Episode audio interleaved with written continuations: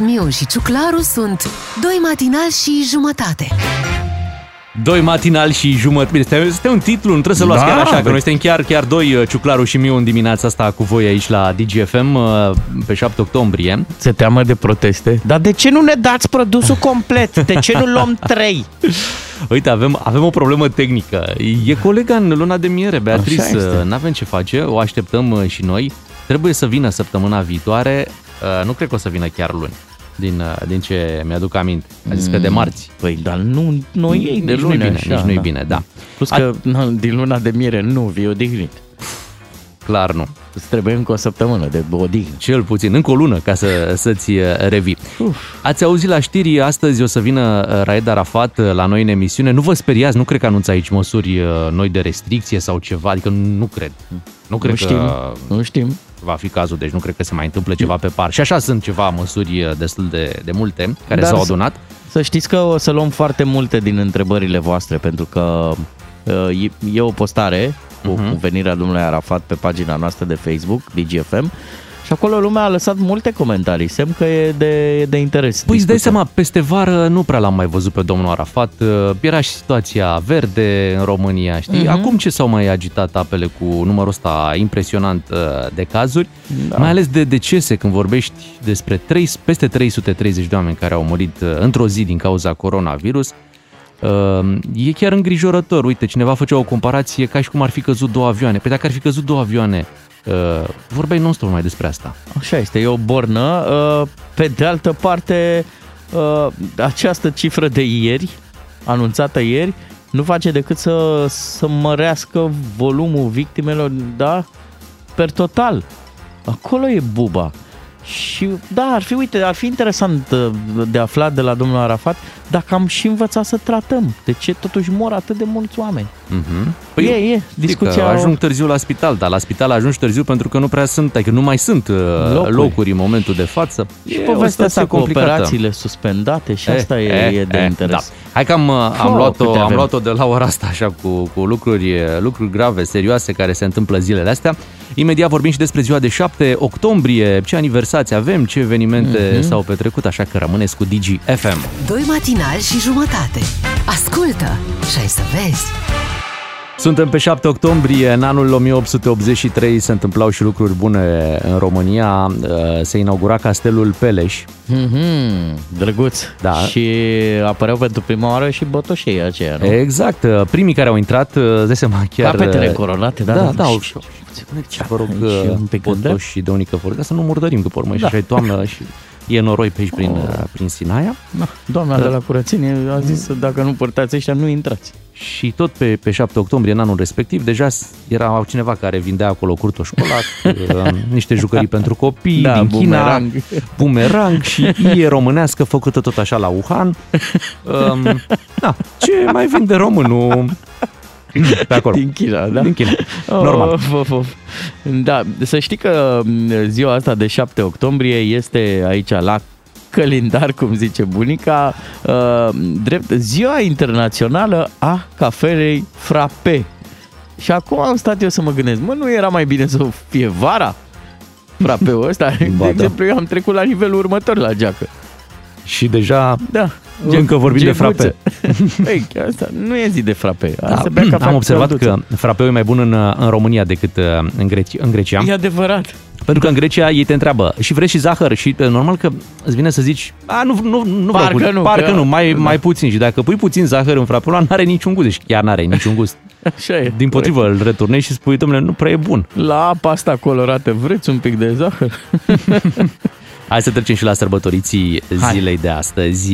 Astăzi este ziua celui de-al patrulea președinte al Rusiei Așa. și așa va rămâne mult timp de acum înainte, Vladimir Putin. Ia uzi. Da, este născut în 1952 pe 7 octombrie Mhm. Și uh, câți ani împlinește el? 69, deci până pe la 80-80 ceva și-a propus, nu, să, să rămână președinte. Bravo lui. Atenție, bă, democratic ales. Da. Deci nu se pune problema să nu... Dacă ai, Fii hai ales. să facem acest exercițiu. Da. Dacă te-ar invita la ziua lui, uh, ce cadou iei la lui Păi Putin? știi cum e, are de toate, Așa. dar ceva tot, uh, tot trebuie să iei. Uh-huh. Un puzzle. Aici anexați frumos, spuneți câte Ah, un puzzle cu ce? Cu Ucraina, Cu- zici? cu sau hărți. Cu, cu hărți. Îi pui acolo diverse. Băi, îi pui Europa, cu tot. da. Atenție, astăzi ar cam trebui să sune telefonul la domnul Putin, nu de alta, dar vine iarna, strategic e pusă ziua lui așa. Oh, Băi, da, și ai da, nevoie da. de gaze. Da. Și vezi că a cam luat-o Da. în sus, a cam sărit în aer prețul la gaze venite Mhm. din, uh, din Rusia. Și atunci, cu cât e mai frumos mesajul de la mulți ani Mhm. uh, pe care îl ai, cu atât uh, s-ar putea ca prețul la gaze să fie un pic mai bun. Știi că Putin are și veleități de-astea de, de artist? Știu, dai să-l auzim cum cântă, Ia. de exemplu. Ia.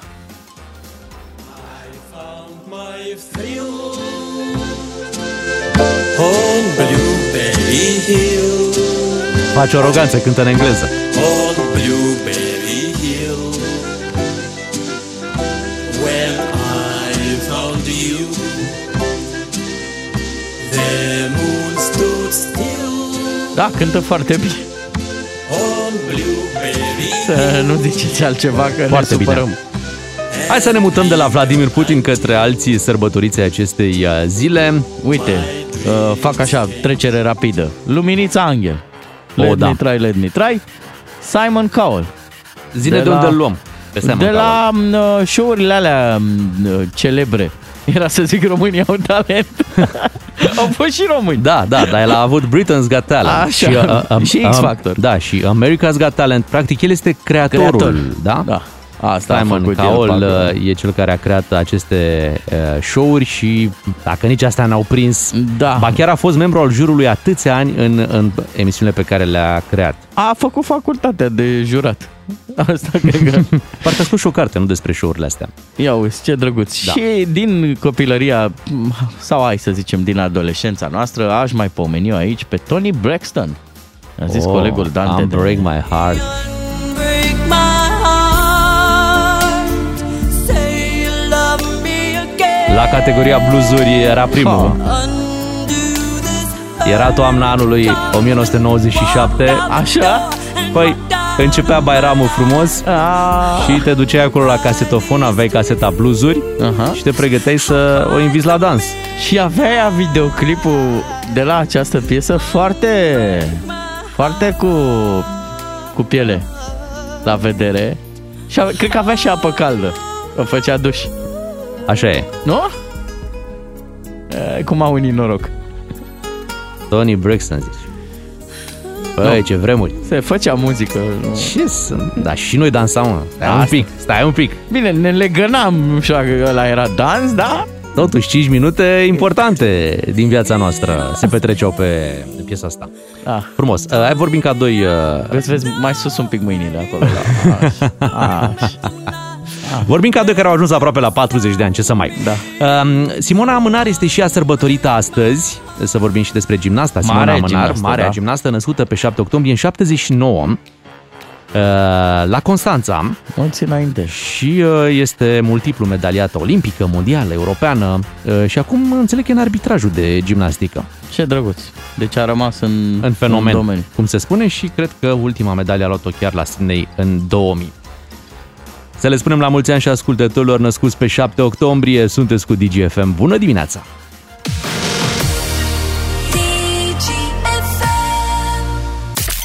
Ca să-ți meargă bine toată ziua, îți ieșim cu plin dis de dimineață. Avem un card de carburant pentru tine. Ca să știi. Wow! Chiar că așa funcționează asta, mi-a ieșit cu plin la prima oră și prima Da. oră chiar asta este, 6 și 54 de minute. Asta înseamnă că vom premia imediat un ascultător cu un card de carburant. Uh, Sper să nu-l trezim din somn Până la în ora ora asta. 7 facem asta? Da, până în ora Mamă, 7. ce tare! Deci cei care s-au înscris ieri, doar ei participă Așa. la acest uh, concurs de astăzi, de la ora asta. Uh, Prin tragere la sorți, dacă v-ați înscris ieri la concursul uh, MOL, puteți câștiga chiar acum un card de carburant MOL Evo cu formula inteligentă MOL Evotec.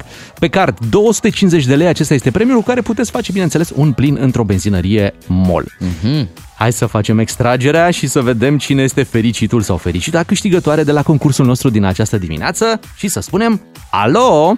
Alo? Alo! Bună dimineața! Bună dimineața! Oh, bună dimineața! Direct din somn uh, v-am luat, nu? Uh, nu chiar, eram treaz, dar uh, a rămas uh, plăcut surprins până la urmă să aud o voce atât de energică, dar de drăguță la ora asta. Colega noastră, Da, Laura, bănuiesc că este nu cea despre mai noi neci. uh, Da. vorbiți, ci despre colega noastră. Noi suntem niște posaci. De cât vă pun? De cât, uh, de cât doriți să vă pun? De plin. Cât intră? Cât intră? 250, e bine? Suficient. Ok. E perfect. Uh, Ne spuneți cum vă numiți? Adrian, Adrian. Adrian. Bun. Adrian, Ok. de, de unde ești, Adrian? Arad. Adrian din Arad. Diesel sau... uh, Benzina. Uh, ambele, Ok. Vă pun, vă fac uh, o asortată așa, vă Da. pun din Jumate, ambele. jumate, da, ca să... un cocktail, da. Da, Ah, uh, ok. Porcoaie. Ca la șaurma. Uh, Vă mulțumim uh, că v-ați înscris. Acum sunteți și câștigători. Ce să mai? Uh, Adrian, uh, 250 de lei pentru tine, un card uh, de la MOL care pleacă către Arad și o zi care, pe care ai început-o foarte bine. Ce să mai? Felicitări pentru premiu. Vă mulțumesc. Trebuie să facem și înscrieri. Nu, nu, nu știm nici noi momentul în care vom face înscrierile pentru Facem. concursul următor. Da. Ajungi până la Viena cu un plin din Arad? Din Arad, uh, da, din Arad ajungi. Ajungi. Da, da. Dacă mergi pe autostradă în, în limita legală, Fix asta aș face Uh, cu premiul ajungi, ăsta. da. O, m-aș duce să beau cafea la Viena. la Viena, o Da. cafea vieneză și te mai înscrii încă o dată, dar nu mai poți că ai câștigat și ca să te și întorci. să Dar rămâi acolo. Rămâi acolo, nu Ei, cred că da. e. Sigur, au mai puține cazuri decât avem noi prin uh, România. Ne apropiem de ora 7 când vin știrile la DGFM. Uh, Revenim și noi după și fiți pregătiți pentru înscrierile care vă pot aduce mâine un car de carburant, tot așa de 250 de lei de la MOL. Cu DGFM câștigi din plin 10 de carduri de carburant de la MOL România. Ați auzit numai probleme în România, foarte multe cazuri de COVID, uh, plus meci cu Germania. Hmm. Îți dai seama cât de greu trebuie să fie după, după ce ai jucat cu cine ai jucat? Cu Armenia, cu Liechtenstein. Am luat bătaie de la Armenia, dar vom avea șansa să răzbunăm acea înfrângere, pentru că după meciul cu Germania urmează cel cu Armenia. Uh-huh. Și uite, dacă tot ai adus în discuție subiectul fotbal, să știi că aseară Spania a bătut Italia cu 2 la 1 și s-a calificat în finala Nations League. Ia uzi, 2 la 1. Adică există și fotbal de la mare. Mhm. Da, dar există și de ăsta mic care... Nu, ne place, nu, Ah, aici, aici. hai giocato bene, meu. no, Ho sbagliato. no, no. E football. No. E football. 7 și 7 minute, imediat trecem la esențialul zilei, le luăm pe rând, le povestim și poate tragem și o concluzie. Bună dimineața! Ieri a fost înregistrat cel mai mare număr de decese zilnice din cauza COVID. 331 de persoane au murit în România într-o singură zi din cauza acestui virus. Hmm. Asta după ce am avut un weekend uh, proteste. Asta oameni după nemulțumiți ce- de măsuri, oameni care... Mai, în- încă mai sunt, încă mai sunt care spun că nu există. Bine, într-adevăr, sunt mai puțini decât anul trecut. Ori mai fi și de aia care întreabă, dar știi tu pe cineva să fie avut? În momentul ăsta știi pe cineva care are în momentul ăsta Dacă nu ești uh, chiar cel tu puțin unul o din persoană. ăia, da, da. exact, dacă nu ești chiar tu. În acest context uh, s-au gândit să dea și un mesaj uh, ro alert uh, ieri, mai că în București am primit, nu știu dacă și prin alte uh, orașe a intrat un mesaj uh, ro alert, sincer nu n-am, uh, adică nu, nu știam cum să-l opresc, n-am apucat uh, să-l și citesc. Mhm. Ceva cu COVID am văzut că scrie Da. acolo și mi-am dat seama că e nasol, deci când îți intră ro alert cu COVID, dar nu prea era un text convingător, mulți s-au plâns de treaba asta. Bă, Același limbaj de lemn, aceeași oboseală trimisă prin, uh, prin telefon. Cred că... Deci un astfel de mesaj nu are cum să te convingă să... f- Adică dacă tu ești convins că nu vrei să te vaccinezi, să porți mască sau ce vrei tu să faci, nu cred că așa poți convinge pe cineva dându-i un ro alert. Dar nu știi nici ce să mai faci, Bogdan. M-aș pune acum în... Bine, e drept, tot, aceleași autorități care toată vara au fost ca în greierile și furnica, știi, acum dau și ele din colț în colț pentru că efectiv sunt speriate de faptul că spitalele nu mai fac față. Am declanșat și mecanismul ăla de ajutor european. Uh, înțeleg că și președintele și-a dat seama că situația nu e bună de nicio culoare, ba chiar a folosit cuvântul catastrofă. Păi nu vă supărați pe noi, dar ce, cum să zic, catastrofă conduci, catastrofă se întâmplă. Hai să-l auzim pe președinte dacă tot ai spus despre Claus Iohannis. Sunt foarte îngrijorat. Recunosc, din păcate avem peste 330 de decese astăzi. Este o catastrofă. Avem nevoie de un guvern. Nu avem nevoie de acuzații reciproce, de abordări orgolioase, cinice. Eu cred că este nevoie de zile bune până când toată lumea coboară cu picioarele pe pământ. Politicienii au ajuns să aibă doar discursuri anti-toți, fiecare îi- uh, este împotriva, împotriva fiecăruia. Ori așa nu se poate. Doar prin maturitate și nu prin țâfnă se rezolvă această criză. Așa că am considerat că este nevoie de câteva zile până când acest entuziasm nemotivat creat de căderea guvernului se stinge un pic și să începem discuții așezate Da, da. E supărat domnul Claus Iohannis pe politicienii. Nu el, Nu, nu, pe Ceilalți. ceilalți, politicieni care au Înțelegi? dus România în această situație. Mhm.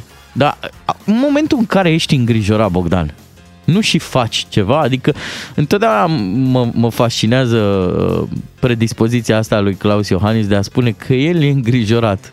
Act like you are, adică... Hai că ai vorbit ca Florin Câțu. Da, exact. Toată lumea e îngrijorată. Numai că voi trebuie să faceți ceva, ghiciți ce? Măi, nu știu, Asta- mie mi se pare de-aia faptul v-am că ales. a transmis un mesaj, era în Slovenia, de acolo a Așa. transmis acest mesaj. Mie mi se pare că e îngrijorat în Slovenia, nu știu dacă ai fost la Ljubljana. N-am Uh, fost. Eu am fost în vara asta, foarte frumos. Deci un oraș, ai ce să vizitezi, e, e plăcut faptul că în loc să faci treaba asta. Transmiți un mesaj, eu zic că înseamnă...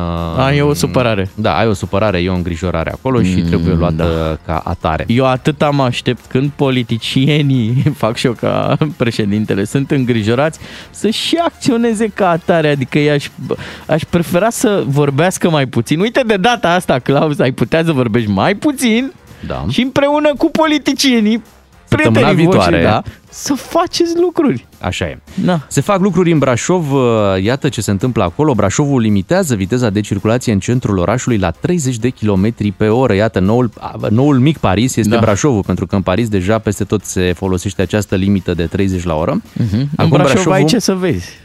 Și asta e adevărat. De practic, zona unde se află piața sfatului și drumul care, care continuă de acolo. Acolo e un, uh, un cartier foarte, foarte frumos uh, în Brașov, uh-huh. cu străduțe destul de înguste, uh, sensuri unice, dar într-adevăr oamenii mergeau cu 50 la oră, că atât era limita până acum. O vor Da. reduce peste tot la 30 de km pe oră în centrul orașului Întotdeauna și zonele mi-a, adiacente. mi-a plăcut Brașovul din punctul ăsta de vedere cum se circulă cu acele sensuri unice și ei au implementat de mult povestea asta Da.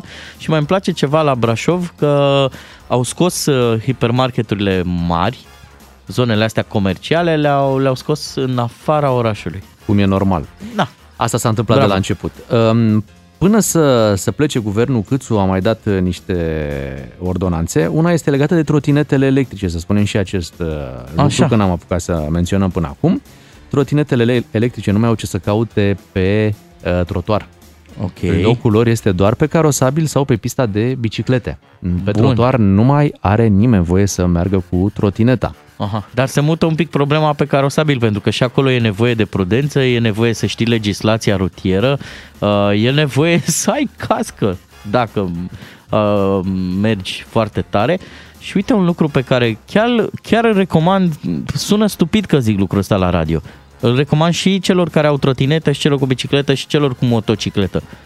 Pentru toată lumea, semaforul ăla pe roșu e de oprire. Ieri am văzut un motociclist care Mhm. Prin dreapta mea s-a strecurat pe bandă, a trecut pe lângă mașină și două semafoare la rând pe roșu le-a trecut fără nicio Da, dacă jenă. era cu mașina ar fi stat. Că Că n-avea cum să se strecoare, da. ai dreptate. Da. Uite, dar am am văzut și o, conse- și o consecință a poveștii astea cu trotinetele. Uh, ieri dimineață, în mijlocul străzii, era lăsată o trotinetă de asta de închiriat. Wow, Dar era chiar periculos pentru că bineînțeles. o, o, o puteai evita doar în ultimul moment când o vedeai, fiind și întuneric. Uh-huh. Și uite, avem și un coleg aici care a călcat peste o astfel de trotinetă lăsată pe drum pentru că oamenii s-au gândit, bă, nu mai lăsăm pe trotuar, că nu mai e voie. Cu O lăsăm mașina pe a călcat stradă. peste ea? Da. Ha, Da. incredibil. Da, da, mare grijă, mare grijă. Și hai să mai zicem două cuvinte și despre Mara Ducanu, Zi. că ne întrebam dacă tatăl ei român, știe românește și știi că am vrut noi să o aducem aici Să- mai, da, mai Să aproape. o bă, reimportăm. Da, mă, vină mă acasă, știe ca un Logan de la care s-a vândut prin Germania și l-a dus după 8 ani, 9 ani, l-a duce acasă unde ro- este locul, știi? Așa. Hai să-l auzim un pic pe, uh, să o auzim de fapt pe Emma Răducanu, care a și confirmat prezența la Transylvania Open, da, un turneu care va avea loc la Cluj în ultima săptămână din octombrie. Salut! Mă bucur că am ocazia să joc în Transylvania Open, Tatăl meu este român și am experiențe frumoase în țară. Abia aștept să ne vedem. Da? Ce drăguț. Un pic mai bine ca Prințul Charles. Yes, îmi pare foarte bine. E, Mie știi că personal mi-ar plăcea să ajung să văd acest turneu. E frumos. Data... Joacă și Halep. Știu, dar nu știu cum o să fie cu, cu regulile de, de acces la turneul ăsta, dacă trebuie să fie probabil 50% din capacitate. Nice, Transylvania, man. Da, normal. S-ar putea să fie bine. S-ar putea să fie. Abia așteptăm uh, turneul. Dacă așteptați un concurs, el o să vină în câteva momente aici la DGFM. Un serial cu de toate. Doi matinali și jumătate. Atenție mare la detalii! Urmează informații care vă pot aduce două rucsacuri Glowpack cu baterie externă și accesorii de la Telur, prezent în viitorul tău. Cred că și dacă nu mai spunem uh, detaliile importante, ascultătorii noștri tot le știu pentru că le-au reținut din zilele trecute, dar vom face acest lucru, le vom spune Telur de la smartphone la Smart Home. Telur este un brand românesc de produse smart, audio, accesorii pentru mașină și telefon și este prezent pe piață din anul 2015. Cele peste 200 de produse sunt disponibile internațional, atât pe platforme de cumpărături online, cât și în magazinele partenere, Telur fiind prezent în viitorul tău. Mhm. Iar acum, dacă știți toate aceste lucruri, cred că puteți să ne sunați la 031 400 2929 și să vă- vă bucurați și de un premiu pe care cei de la Telur îl oferă la DGFM în această dimineață. Avem un Glow Pack cu baterie externă de la Telur. Ce conține acest premiu? Un cablu extensibil Telur USB, un rucsac de laptop uh, Telur Glow Pack, are și bandă iluminată ca să puteți să fiți văzuți mai bine în trafic dacă sunteți pe o trotinetă, de exemplu, noaptea. Și are și port USB uh, Hmm. acest uh, rucsac. Hai să vedem cine îl câștigă. Avem două premii. Deci Da. vom lua doi ascultători și vom întreba diverse lucruri despre Telur. Este un smart rucsac. Așa este. Totul devine tehnologizat, acum Așa nu e. mai scap de tehnologie. În curând îl trimis singur să aibă rotițe sau Da. zboară ca o dronă și la se școală. duce... Da. O să apară ghiozdanul care îți face temele. de când visam noi la asta. Hai să vorbim cu Andreea din uh, Constanța. Bună dimineața, Andreea! Bună dimineața! Neața. Andreea, avem o, între- o întrebare pentru tine. Nu știm dacă ai fost tu chiar atentă, dar... Așa. Am fost, da. Ai fost, nu? Bun, atunci înseamnă că știi câte produse include portofoliul Telur. Uh, Portofoliul Telur include rucsac cu bandă iluminatoare, uh, Da. port USB, USB, Corect, asta este premiul pe care Da. îl oferim. Dar La câte, vânzare, așa. Da, la vânzare. Câte produse au ei? la Dacă ar fi vânzare? să intri pe... 200. Două- 200. Peste 200, bravo, bravo! Bravo! Cât Bravo. mai e șeslongul la Constanța? Uh, Gata, e free. Dacă vă spun că sunt deasupra la modern aici, am mers spre muncă, nu mă credeți. Ba, Păi, te dar cum credem să nu? și chiar De ne ce? bucurăm. Cum Acolo, e? la Iubiș sunt. Da. Aha. Cream că zici că tot peste 200 e șezlongul, cum mai da și răspunsul. Îmi lași și mie un prosop pentru la vară, că... Vă țin un loc acum. da. Mulțumesc! E perfect. Tu ții locul, noi îți trimitem premiul. Felicitări, Andreea. La tine merge acest uh, rucsac, acest premiu de la Telur uh, Glow Pack cu baterie externă. Și mai avem încă un premiu, v-am anunțat acest lucru. Uh, Marius din Mărășești este cu noi. Bună dimineața, Marius. Bună dimineața! Ața, întrebarea pentru tine este, care este sloganul Telur? Uh, Este prezent În? Este prezent... Uh, nu știu. Hai să te ajutăm un pic. E prezent, Prezent în... în viitorul... În viitorul nostru? Da! Da, Merge. prezent în viitorul tău. Da, hai că Da, te da, al nostru e până la urmă, normal, dar suntem și noi. Of, ce te-a ajutat colegul. Eu nu ți-aș fi dat premiu, Marius, să zic sincer. Deci dacă era după mine... Hai, hai să mai punem ceva. Da, Da, suplimentar. bine, bine, corect. Suplimentar. De, de Marius. cât timp e pe piață Telur? Din Da, ce am an? înțeles. Din ce an este? 2015. Bravo, Da, bravo. e Băi, pregătit, băi, e mă, bun, e ți-am bun. zis. Stai că mai punem una. Ce naționalitate are brandul Telur? Din ce- România. România, Da, bravo. bravo. Nu, gata, gata, e clar, știi, știi bine, Da, știi mă, bine. și era pregătit. Eu am Normal, întrebat. doar Da, da, emoțiile. Bravo, Marius, ce să mai Și al doilea premiu uh, este, gata, acordat. Merge către Marius uh, din Mărășești. Îl felicităm pentru um, uh, premiu. A pornit mai, mai slab, Mhm. dar a revenit cu două răspunsuri, uh, le-a dat imediat. Trebuie să dai de încurajare. 10 e nota profesorului, 9 era prea mult, 7-8 acolo. Și uite cum un glow pack cu baterie externă uh, pleacă și în această dimineață către Marius. Bravo lui! Noi ne pregătim de știrile de la 7 și jumătate. După știri uh, ne relaxăm un pic, ne bucurăm de toamnă. Mulți se îndrăgostesc toamnă, ai observat treaba asta? dacă mai ai timp și loc de atâtea evenimente. Dar ieri am avut o discuție cu Lucian Mândruță și el mi-a zis că sunt oameni care nu stau așa ca noi, cu capul în știri, Da. care își mai trăiesc și viața. Păi, asta e ideea, nu? Până la urmă. Și da, de aici a plecat uh, tema Mhm. noastră de discuție de mai târziu. Vorbim după șapte și jumătate. Vă reamintim că astăzi vine și Raed Arafat uh, pe la noi. Uh, O să ne auzim după ora 9. O să-l întrebăm ce se mai întâmplă, ce uh, se întâmplă cu restricțiile, ce se întâmplă cu oamenii care ajung în spitale, unde îi mai ducem, că nu prea mai sunt locuri. Da, iar i-a supărat pe oameni. Așa Un e. pic. Și vedem uh, care sunt explicațiile în această dimineață aici la DGFM. Ați fost atenți și v-am premiat cu două rucsacuri Glowpack cu baterie externă și accesorii de la Telur. Continuăm și mâine de la smartphone la smart home.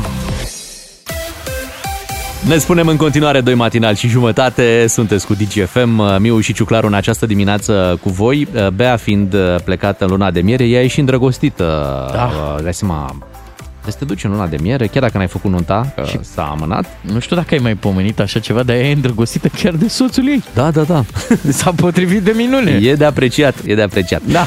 Hai să vorbim și noi puțin despre cum e să fii uh, îndrăgostit, uh, mai ales că avem și o piesă nouă. Mhm. Am văzut la Motan, la The Motans, că a lansat o piesă fix despre despre începuturile, știi? Mhm. Uh-huh. mai duci un pic în bar, că o mai păcălești cu un suc și stați de vorbă pe o băncuță așa. Bine, noi povestim din amintirile noastre. Da. Acum cum e? O duci la festival, nu? Dacă poți, normal. Te împrumuți.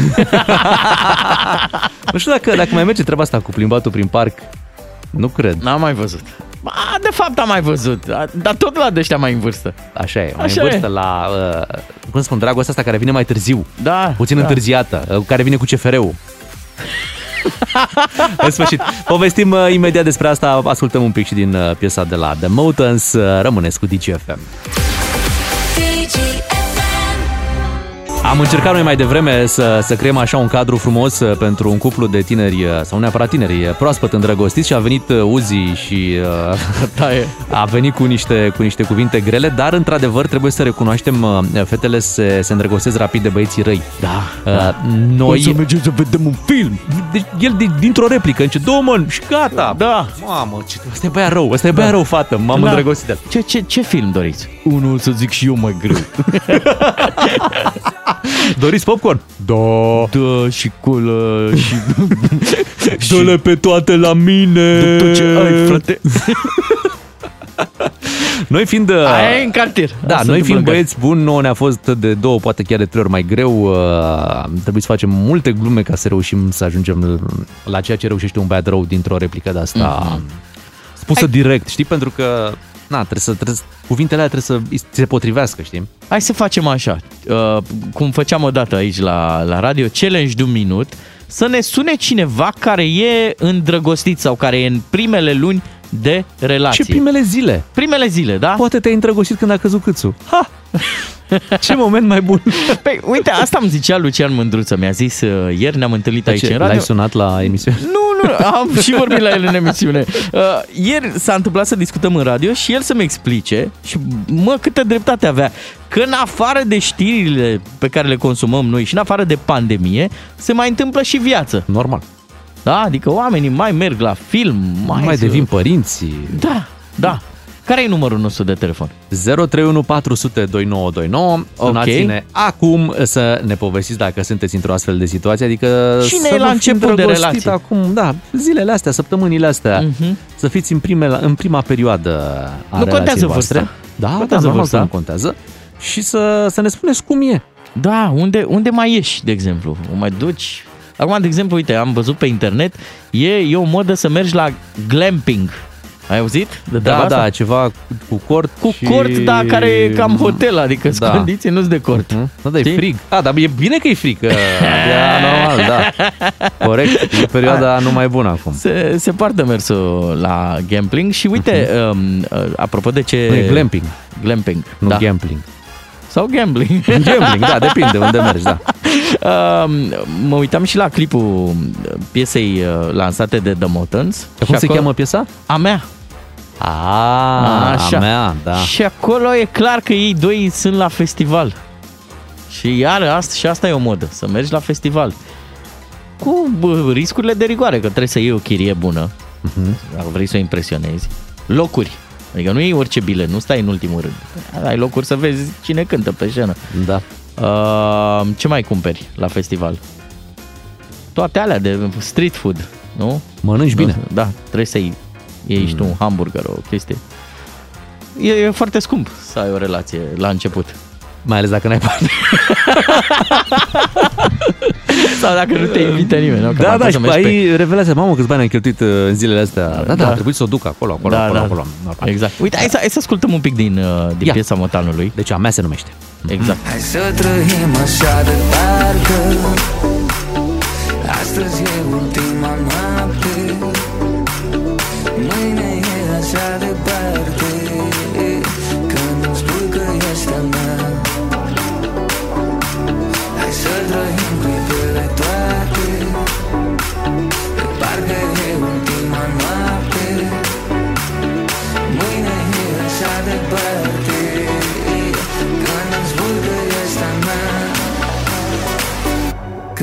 spui că ești a mea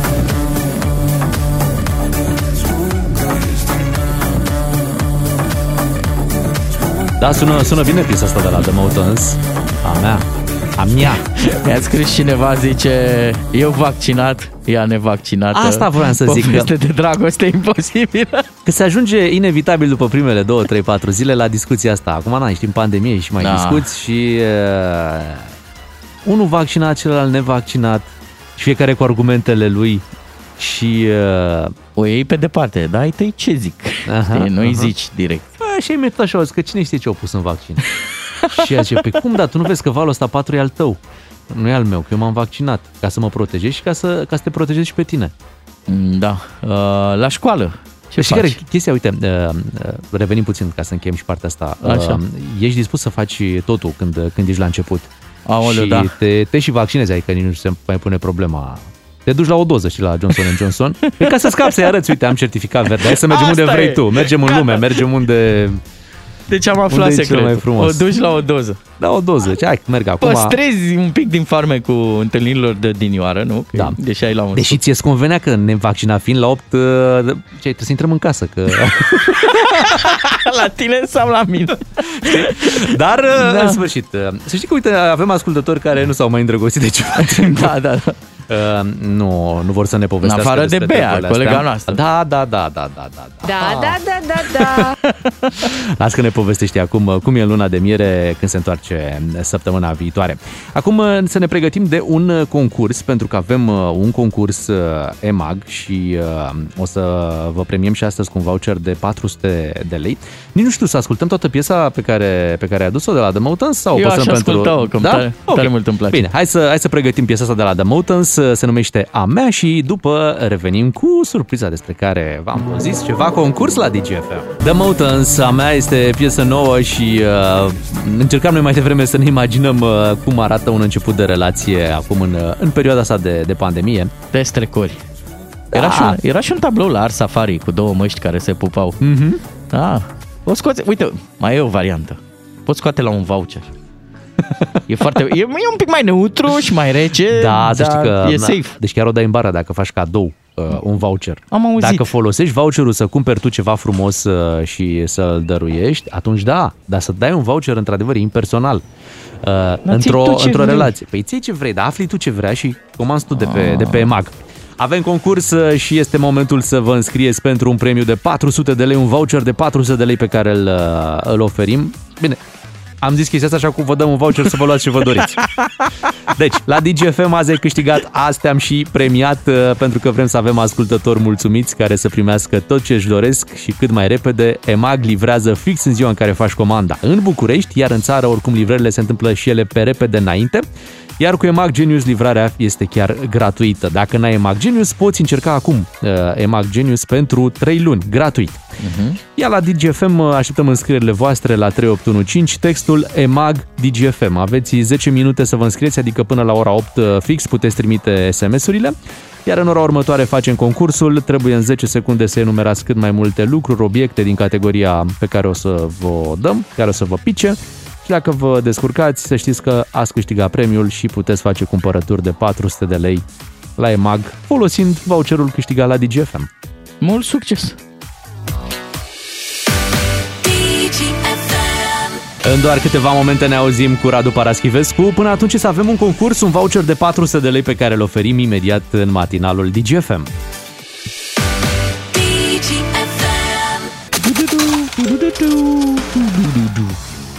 Hai că ai enumerat în 10 secunde multe sunete. Bravo, ai câștigat. Am numărat eu 5 până acum. Tu, tu, tu, tu, tu, tu, Da. tu, tu, tu, tu. Tenen, ten, ten. Oh, n-avem degete. Da, bravo. Câte, câte ai enumerat, bravo Bogdan, din păcate nu participi, uh, nu participi. Hai să vedem cine participă în dimineața asta. O avem pe Mihaela din Târgu Neamț. Bună dimineața, Mihaela. Neața. Neața. Ce faci, Mihaela? Se dă în cafeaua. Beai ce cafeaua. drăguț, cu noi. Sim, simțim noi ceva emoții acolo la tine sau uh, doar ni se pare? Mm, Da, să știți că sunt emoții. Sunt și ceva emoții, nu? E bine să existe și emoțiile pentru că ele te vor motiva să dai răspunsurile corecte, normal.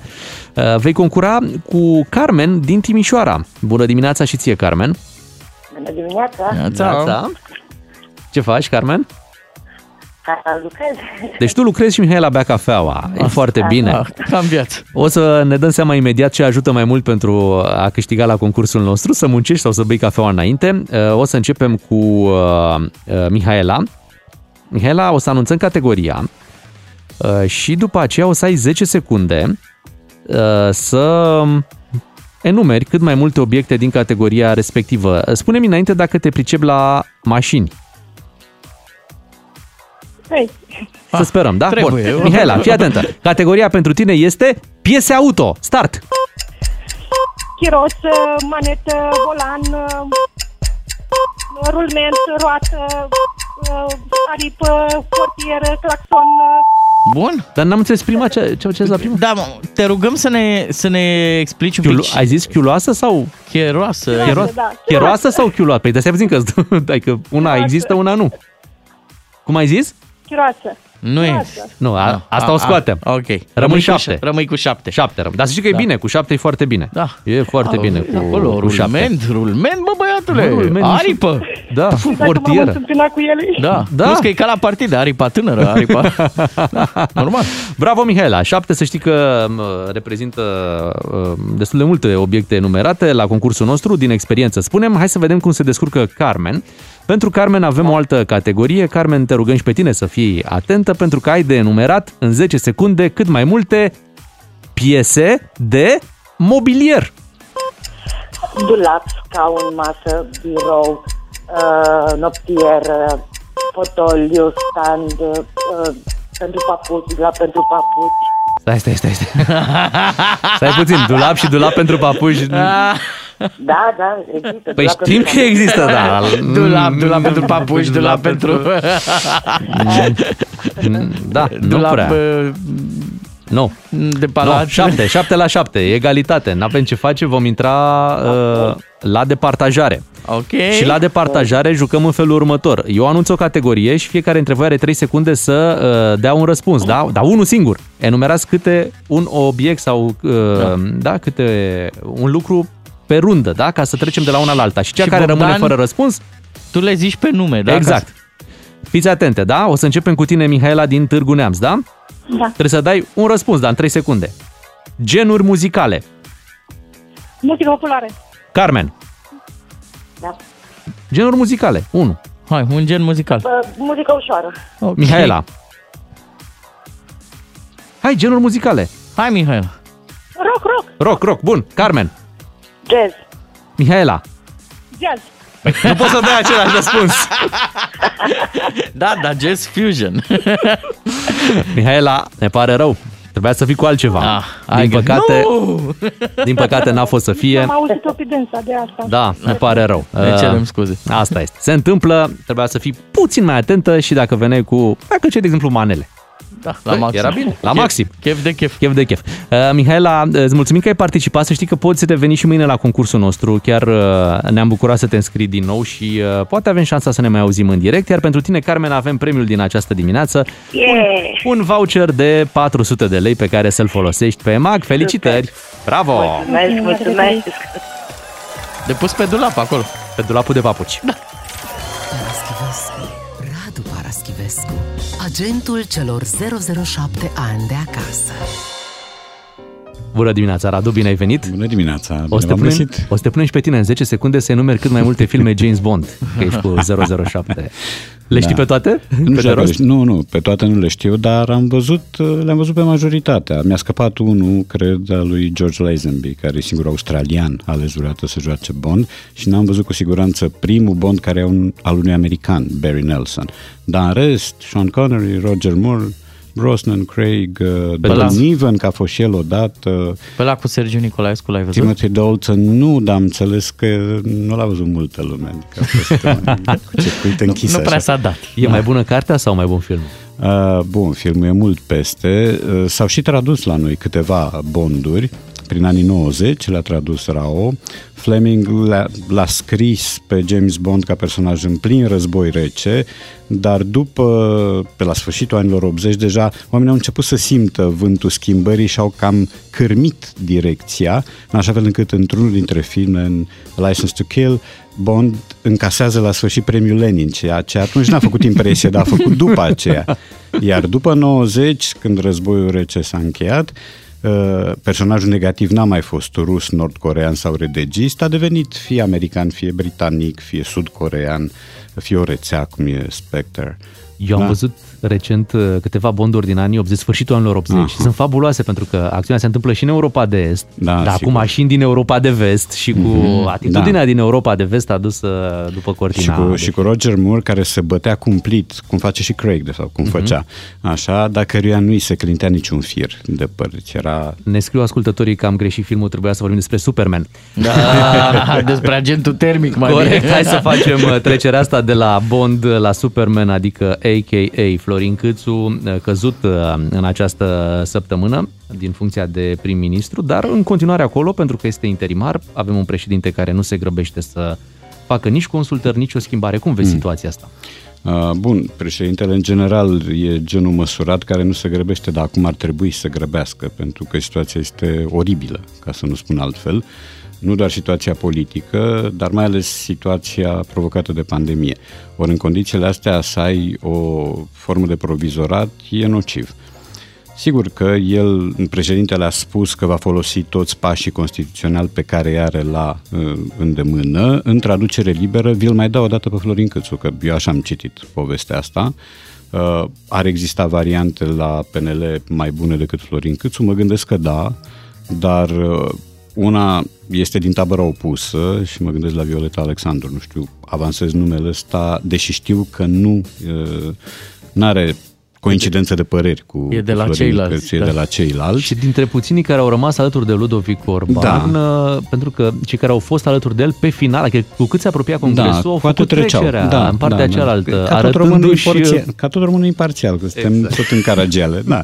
Uh, Însă Violeta Alexandru a, fă- n-a făcut o treabă rea deloc la, la Ministerul Muncii și mi se pare un om cu, cu capul pe umeri. Mă rog, povestea este că Florin Câțu începe din ce în ce mai des să se contrazică, de unde, cu niște zile în urmă, spunea că așteaptă USR plus, sau mă rog, USR, la discuții pentru o nouă formulă de guvern, acum, sau alaltăieri, declară că a girat o echipă de incompetenți. Eu nu știu când a fost limpede în gândire, că sunt două afirmații care se bat cap în cap, în afară de cazul în care vrei să chemi înapoi un incompetent. Da, asta mi se pare păgubos. Poate a greșit Uh, la pronunție, Radu. Poate da. a zis USL și... Da, umbra asta ciuperca USL-ului va rămâne multă vreme asupra acestui partid, care, uh, sigur, n-a egalat încă PSD-ul la anumite criterii joase, e și greu să o facă, dar e din ce în ce mai greu de recunoscut. Deci identitatea lui de partid istoric, înaintașii lui, oamenii care au fondat partidul ăsta, um, sunt foarte departe de ce se întâmplă acum în PNL, de convulsii, de lupte interne, de carotări și, repet, asta în condițiile în care situația acum este cumplită. Ăsta e cuvântul, cumplită. Um, și nu știu ce s-ar putea face, că um, aștepți reacție. Tu încă n-ai avut consultările. Ai un partid care deja spune n-are rost să ne ducem la consultări, că sunt uh, o formă de mimă, de fapt, nu se întâmplă nimic uh, de adevăratele. Ai un președinte tentat să-l mai pună o dată pe, pe tavă pe, pe Florin Câțu. Ai mișcări interne în partid foarte urâte. ai un USR care uh, spune Florin Câțu a plecat de la guvernare, uitând să spună că el a grăbit plecarea, sau că el a provocat-o de fapt prin demiterea lui Stelian Ion. A niște miniștri care începuseră să facă treabă, cel puțin doi dintre ei, și de care te-ai descotorosit, sau mă rog, ai obligat USR-ul să uh, și retragă, și mă gândesc la doamna Mihailă și la domnul Drulă, și ai o situație în care, repet, suntem acum în contextul ăsta pandemic, uh, la fel de rău, dacă nu mai rău, cum era Italia acum un an, fără vaccin. Deci 331 de morți de ieri înseamnă de fapt 1000, dacă raportăm la populație, da? Ar fi ce ar însemna 1000 de morți pentru, pentru Italia. Avem vaccinul. Eu circul în continuare cu metrou, cu tramvai, cu, cu autobuz. N-aveți idee ce forme de inconștiență vezi în metrouri. N-aveți idee câți oameni sunt cu masca sub nas, uh, neștiind că nasul face parte din căile respiratorii, ce să vezi. Și că dacă nu ai mască sau o ții sub nas, e strict același lucru. Apropo de vaccinare, lasă-mă Da. să citesc câteva cifre. Hai spune Uh, 50, aproape 56.000 de oameni s-au vaccinat în ultimele 24 de ore. Îmi Da. zice că e o cifră bună în condițiile în care pe vară nu prea se înghesuia lumea, dar e foarte interesant. Cu doza întâi uh, avem aici uh, cam 23.000, cu doza a doua 3.000 și cu doza a treia 30.000. Deci cei mai Da. mulți dintre cei care vin la vaccinare sunt cei care își făcuseră deja primele două doze și probabil vin să facă acel booster supra-rapel sau cum îi mai zice. Da, m, uh, sunt oamenii care au crezut din capul locului în cuvântul medicilor.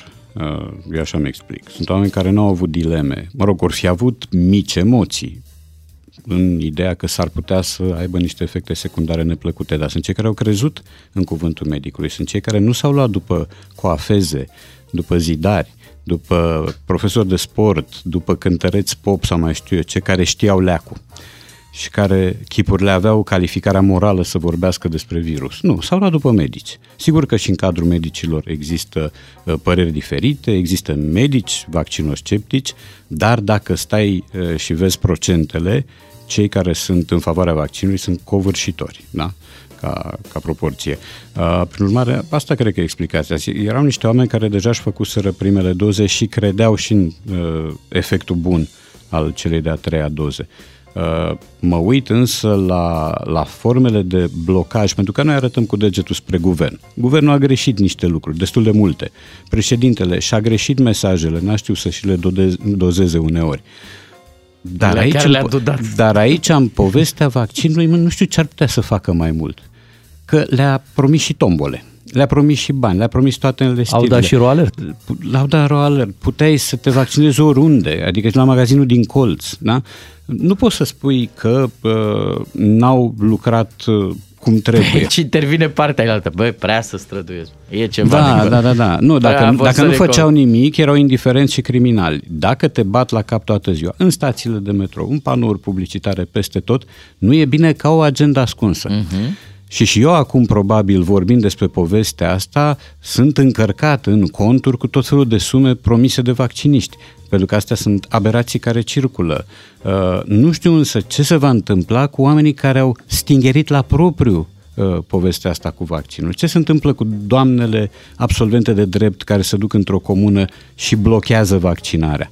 Ăsta nu e caz penal? Da, da, doamna la care faci referire spune că ea n- nu a, cum să spun, nu, nu a sfătuit pe nimeni să nu se vaccineze. Nu, s-a dus acolo și nu i-a lăsat. Nu i-a lăsat, dar nu a sfătuit să nu... Nu, dar nu i-a lăsat. Da? Deci asta, altceva. asta e caz de pușcărie, Altceva. vorbind pe șleau. Radu, revenim după 8 și jumătate, trecem și la gramatică și încheiem, mai optimist sperăm noi, uh, această uh, intervenție și uh, să le, reamintim, să le reamintim ascultătorilor, după ora 9 vine la noi Raed Arafat, dacă aveți întrebări, uh, intrați pe pagina noastră de Facebook, le puteți adresa acolo și noi le vom citi în direct. DGFM. Avem un card de carburant pentru tine. SMS chiar acum la numărul scurt 3815 cu textul plin DGFM și ești înscris în cursă. Ai 5 minute la dispoziție. Ascultă doi matinal și jumătate mâine și câștigă din plin la DGFM cu MOL România.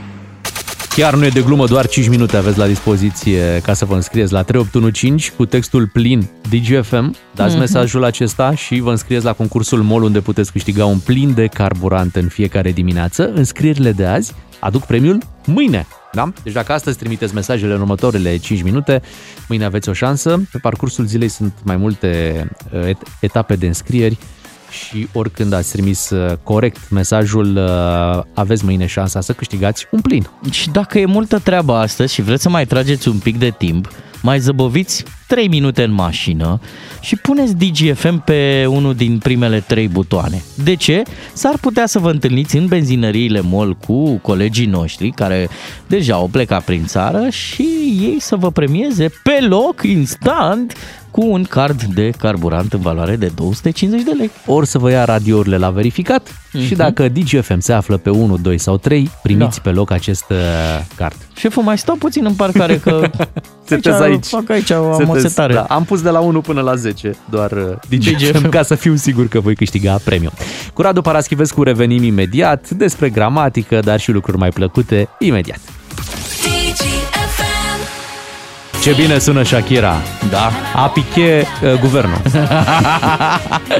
Știi care e filmul preferat al lui Radu Paraschivescu? Care? Că nu e aici de față. Ia zi, care? Totul despre Dex. Oh! Ascultă-l pe Radu Paraschivescu la DGFM ca să știi cine vorbește greșit și cine a greșit vorbind. Aha. Avem uh, Dexul în studio, Radu. Bine că nu-i sex online. Dex on fire. A fost uh, prins Marcel Ciolacu în timpul uh, moțiunii cu următoarea declarație. A spus alegerile anticipate este un instrument democratic Da. Așa. și a zis-o de două ori. Se face fixare de cunoștințe. Așa e la școală.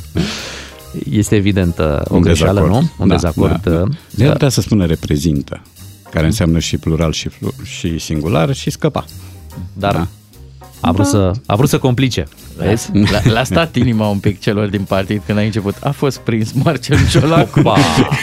Ce? și Marcel Ciolacu a fost prins.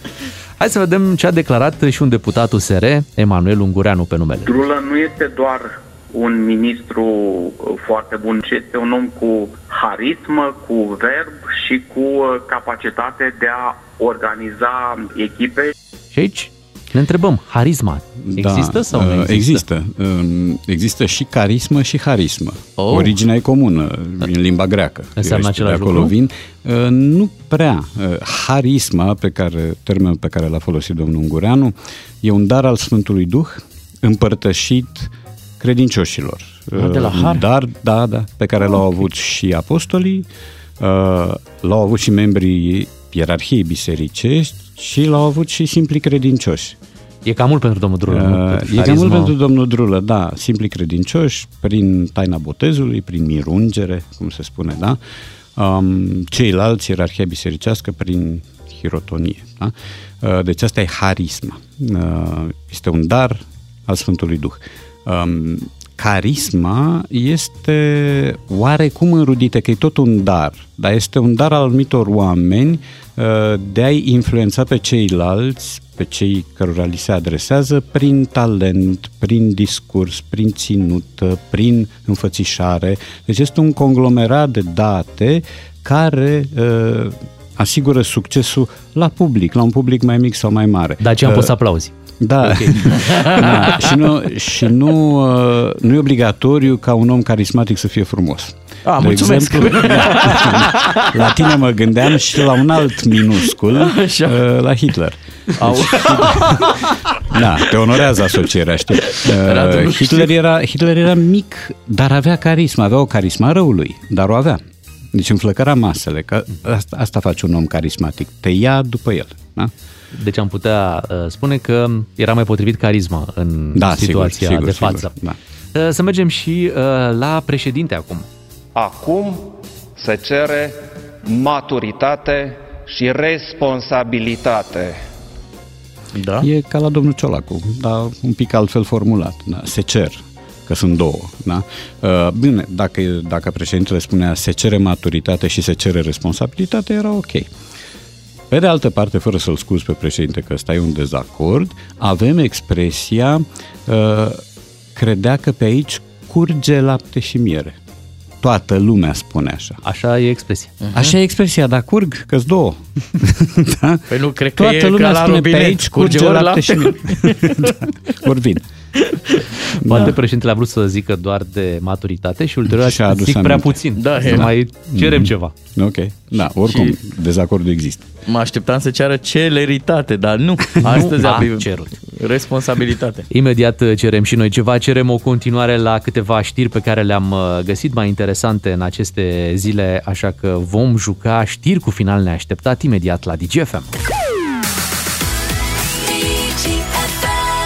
Dimineața de joi cu DGFM, Radu Paraschivescu este alături de noi uh, pentru momentul de final unde avem știri cu final neașteptat, orice se poate întâmpla, practic anunțăm un, un titlu și de aici plecăm în toate direcțiile, acolo unde ne duce uh, gândul, bineînțeles. Sau vântul. Sau vântul. Hai să vedem cu, uh, cu ce începem. Uh, Avem următoarea știre, un titlu care anunță următorul lucru. Ce făcea Dario Bonetti la Dinamo pentru 6.000 de euro pe lună? Cânta Faceți loc trei câinii roșii la anunț și la botezurile din cartier. Eu aș zice că venea la club în fiecare zi, ceea ce e suficient pentru un antrenor din uh, Liga 1 să ia 6.000 de euro. Pentru 6.000 de euro uh, avea o manivelă și o bobină cu care ținea instalația de nocturnă aprinsă ca să nu, să nu fie racordată la rețeaua de energie electrică pentru că știți cu toții prețurile au luat-o razna. Asta făcea. Deci ca un, ca un hamster, aproape. Da, da, cu Aproape. mâna. E, dacă vreți adevărul despre ce făcea Dario Bonetti la Dinamo pentru 6.000 de euro, făcea, domnule? a Nimic. povestit chiar Răspunsul e nimic. Cornel Dinuș și să știi că A, nu-i exact departe, ăsta da. este. Era singurul antrenor care stătea cu ochelari de soare în timpul ședinței de pregătire. Și fuma. Și fuma în timpul antrenamentului. Da, știu. exact. Știu. Da, Poate da. îi se părea suma prea mică. Da, eu țin minte și o fotografie cu Cornel Dinu, uh, pe când era, cred, președinte la Dinamo, că nu era antrenor, și s-a întâlnit cu președintele lui FC Onești, care nu era o echipă tocmai cinstită, cu Nicolae Puiu. Și Cornel Dinu era cu trabucul în colțul gurii. Este imaginea din ziar. Da, Deci da, se uită n-avea- la Nicolae n-avea Puiu- ochelari de soare, că am înțeles că dăunează. Avea, avea și Avea și ochelari de ochelari. soare, iar Nicolae Puiu avea spinarea un pic preș, așa, și titlul era Să trăiți, să ne conduceți. Cam așa. Frumos. Să cumva vesel. Cumva și aduce aminte și de tinerețea lui Cred că da. Cornel Dinu. O altă știre eh, ne anunță următorul lucru. Cum a apărut Elena Udrea în parc?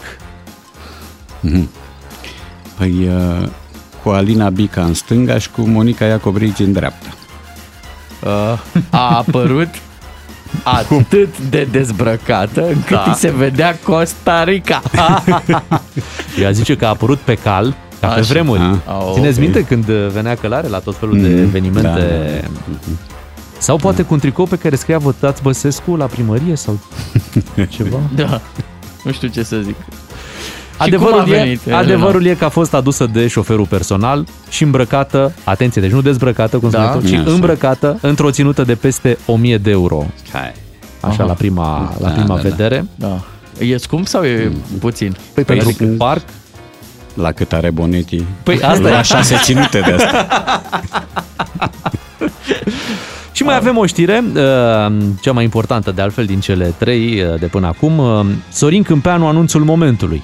Care credeți că este anunțul momentului? Eu ezit între școala online se va face în clasă Ok. Da? și Victor Ponta a plagiat totuși.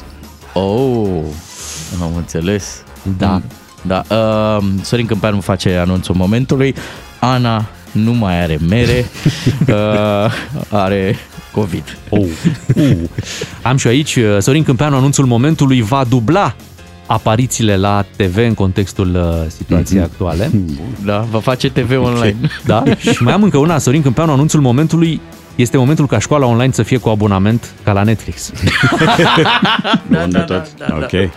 Da, să-l plătească profesorii. Da. Așa. Adevărul este însă că anunțul momentului e următorul. Ce a zis? Cum se pot testa elevii pentru a se întoarce la școală? Începând cu a 8 zi după confirmarea unui caz de COVID, se pot testa și se întorc. Ah, Asta ok, era simplu. anunțul Da. uh, momentului. Da, mai interesant ale noastre, cred. Da. Sperăm să țină cont de ele. Radu, îți uh, mulțumim, ne reauzim uh, Plăcere. luni dimineață. Um, O să vină Raed Arafat după ora 9 Gata cu gramatica, gata cu jocurile, ne întoarcem A- la alte pandemie, teste. alte teste exact și alte restricții. Aflăm despre toate de la Raed Arafat. Rămâneți cu DGFM. Doi matinali și jumătate. Un serial fără jumătăți de măsură. Ca să știi. DGFM. Matinalii DGFM vă spun uh, bună dimineața, suntem uh, în această dimineață împreună cu uh, domnul Raed Arafat. În câteva momente ne vom auzi aici la DGFM. Vom vorbi despre situația din prezent și uh, dacă putea să fie mai bine, e- e- este o întrebare pe care o avem în această dimineață, dar și multe răspunsuri despre restricțiile care sunt în vigoare în acest moment. Plus întrebările voastre. Plus întrebările pe care le așteptăm pe Facebook. Bună dimineața, 9 și 9 minute. Vă spuneam că în această dimineață l-avem invitat uh, pe domnul Raed Arafat, șeful Departamentului pentru Situații de Urgență. Bună dimineața, bine ați venit. Bună dimineața, bine v-am găsit. Neața, E- o zi complicată, nu? Da, e o zi complicată. Ieri președintele a rostit uh, cuvântul catastrofă și l-ați folosit și dumneavoastră. Seară, catastrofă medicală este ceea ce ați uh, spus. Nu e un pic cam dur așa, Nu, chiar dacă situația Nu, e... pentru că când ajungem în zone uh, unde resursele sunt mai uh, sunt la limită și unde nevoile sunt mai mari decât resursele și resursele vorbim aici și de resurse umane și de locuri și de tot, normal că se vorbește de o catastrofă. Catastrofă sau dezastru tradus laic este discrepanță între ce ai nevoie de el și ce dispui de el, ce ai la tine ca să poți să rezolvi o problemă. Așa că, așa cum au trecut și, prin, și alte țări, din păcate, prin astfel de situații, suntem într-o situație de catastrofă medicală și normal că în astfel de situații trebuie să o tratăm ca atare și să aplicăm măsurile care se aplică în astfel de situații. Haideți să explicați puțin ce se întâmplă în acel uh, ordin, pentru că mulți au înțeles greșit partea cu intervențiile chirurgicale care sunt suspendate Nu, și eu- noastră ați făcut un apel la a se citi întregul ordin pentru... Exact. Uh, și e numărul poate, ce, da, cel mai mare de întrebări legate de... Da, de pentru, că, pentru că, din păcate, uh, așa s-a făcut uh, în secunda în care a ieșit, că mai multe entități media, persoane, personalități au început să critique, dar eu sunt convins că nici 10% n-au citit ordinul. Bun, explicați-ne acum Deci ordinul ce spune, spune. foarte clar. Activitatea electivă care poate fi amânată, poate fi amânată, se amână. Ce nu poate fi amânat, se face. Cine decide acest lucru? Medicul. Și dau exemplu aici. Am hernie de disc. Am vorbit cu medicul de vreo două luni. M-a programat la operație. Operația asta consumă anestezist, asistent, nu știu ce, toți ăștia trebuie să lucreze în sala de operații. Eu am lângă o catastrofă cu probleme medicale serioase, unde am nevoie de medicul respectiv. În loc să-l las să opereze o operație care o să poate să fie amânată și o săptămână și două și trei fără nicio problemă. Nu este chiar așa, sunt medici foarte buni ocupați și până găsești un loc durează, te-au programat, te-ai bucurat că ai găsit un loc. Este corect, și ce dar, faci? dar aici este situația de prioritizare. Deci în medicină de dezastre prioritizezi. Deci eu, ca manager de, de sistem sau orice manager de sistem în medicină de dezastre, intră și îți spune prioritățile. Prioritatea 1, salvarea de vieți. Prioritatea 2, să prevenim să nu ju- ajungă unul să se agraveze. Prioritatea 3 sunt cei care n-au problemă și pot aștepta. Haideți să o dau la un exemplu mai mic. Un accident de autocar. Am 100 de victime în el. Lumea cum crede că lucrăm la fața locului? Nu luăm pe ăla care urlă cel mai tare. De regulă, ăla care este tăcut și liniștit este cel mai grav. De regulă. Nu ăla care este cel care este cu putere și urlă și spune mă doare degetul. Deci noi când ajungem acolo, venim și spunem cu tare, cu tare, cu tare sunt cod roșu. Pleacă. Triajul, da. Cu tare, cu tare, cu tare sunt cod galben. Pot să aștepte, dar pleacă imediat după cei de cod roșu. Dar aia care sunt cod verde, îi lăsăm aici și îi trimitem în altă parte ca să nu încărcăm spitalul care a primit codul roșu. Deci astea sunt principii de triaj care se aplică și în situația unei pandemii cu un număr foarte mare de pacienți care vin, care au nevoie de oxigen, au nevoie de resurse, tot. Apropo de triaj. Orice țară, și vă asigur, să sune cine dorește, în Lombardia, în Franța, peste tot unde au avut valuri foarte grave și o să vadă că astfel de lucruri s-au aplicat. Apropo Da, de triaj, da. vreau să vă întreb, cine sau în funcție de ce, uh, cine va decide cine pleacă în străinătate pentru a fi tratat de, de COVID? La acest moment nu s-a pus problema să decidem cine pleacă, Deci dacă se va pune pe masă acest lucru, din nou va fi pe principiile de triaj și știu că vor spune mulți că... Cazuri a grave sau plecat cazuri cu mai tare- puțin grave? Nu, dacă trimiți afară, normal că dacă se ajunge să se trimită afară și dacă se găsește unde să se trimită afară și dacă mai ales, mai ales dacă pacienții suportă transportul, normal că acolo se trimit cazuri de terapie intensivă, nu cazuri ușoare. Cazuri ușoare trimiți și o să vină din urmă și n-ai cum să trimiți pacienți ușor afară, că o- nu o să le primească nimeni. Uh, Problema sunt a bolnavilor critici, dar trebuie să înțelegem că bolnavii critici foarte rapid ajung la faza netransportabilității. Deci noi când am dus ac- alaltă ieri la Târgu Mureș șase pacienți, cel puțin, cel puțin doi pacienți de care știu care erau pe listă au fost scoși și înlocuiți pentru că medicii au zis nu suportă transportul, va muri pe drum dacă îl luați. Deci asta este, e medicină aici, nu se face nici de către avocați, nici de către politicieni, nici de către jurnaliști. Medicina se face după principiile ei de către oamenii care au studiat-o și medicina de dezastre se practică de către oamenii care sunt pregătiți în acest domeniu. Ca să lămurim definitiv această poveste a intervențiilor chirurgicale amânate. Deci scrie în ordin un lucru. Că, stați o secundă, că să continuăm cu ordine. Așa. Scrie că gravidele, cazurile oncologice, uh, cazurile ce nu pot fi amânate, astea nu sunt afectate, continuă. Ok. Institutele oncologice nu trebuie să se oprească, nimeni nu le-a cerut să se oprească, că au cazuri oncologice și continuă. Deci, uh, problema uh, unde, unde ajunge este când ajungi la un caz care medicul știe foarte bine că aici nu am un motiv că să-l operez acum. Pot să Această aștept decizie 10 rămâne zile. la medici? Da, Ok. așa scrie ordinul. Vă mai zic o chestie. În România există această expresie milă-mi de tine, dar de mine mi se rupe sufletul.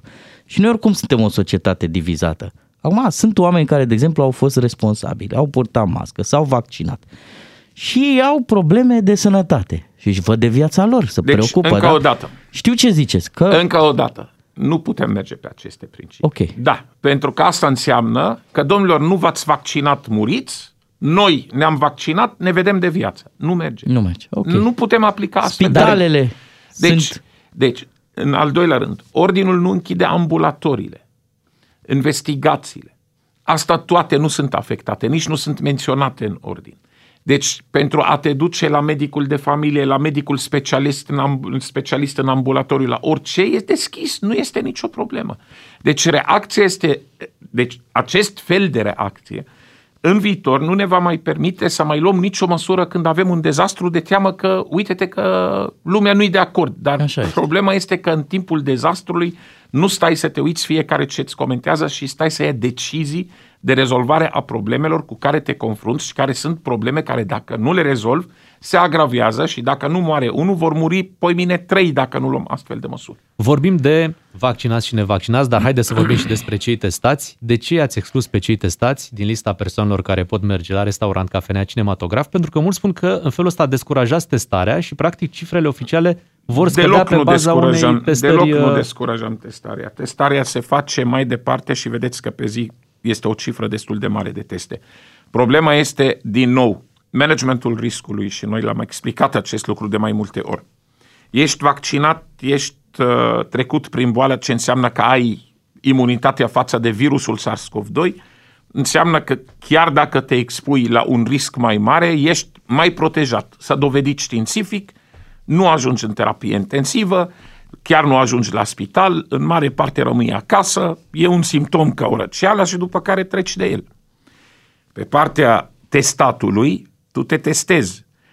Astăzi, și spunem că este dacă e PCR valabil 3 zile. Ok. În toată Europa, astea sunt regulile. Trei Așa zile e este. valabil un Stați test un pic, PCR. vă rog. Stați un pic. Europa nu are situația în care ne aflăm acum. Europa este mult mai bine decât noi. Tu ești testat și intri în restaurant. În restaurant am vaccinați. Am persoane trecute prin boală, pe care nu-i testăm pe ei, pentru că sunt vaccinați, sunt trecuți prin boală, riscul pentru ei este mic, riscul de transmitere este mai mic, dar totuși transmit. Dacă sunt asimptomatici, dacă sunt cu simptome ușoare. Tu, ca un om testat, nu ești protejat față de acest virus. Tu te infectezi, tu ajungi la terapie intensivă, tu te duci și transmiți mai departe și tu devii o problemă pentru sistemul sanitar când te infectezi. Și atunci problema noastră, că să nu închidem ce am închis altă dată, că altă dată, aduceți-vă aminte, la 3 la mie deja restaurantele erau închise. că să păstrezi restaurantele deschise, dar cu risc minim, vii și spui, ok, permitem să treacă înăuntru, unde e o zonă fără mască, că se mănâncă, se circulă tot, deci nu e o zonă care e protejată ca la birou.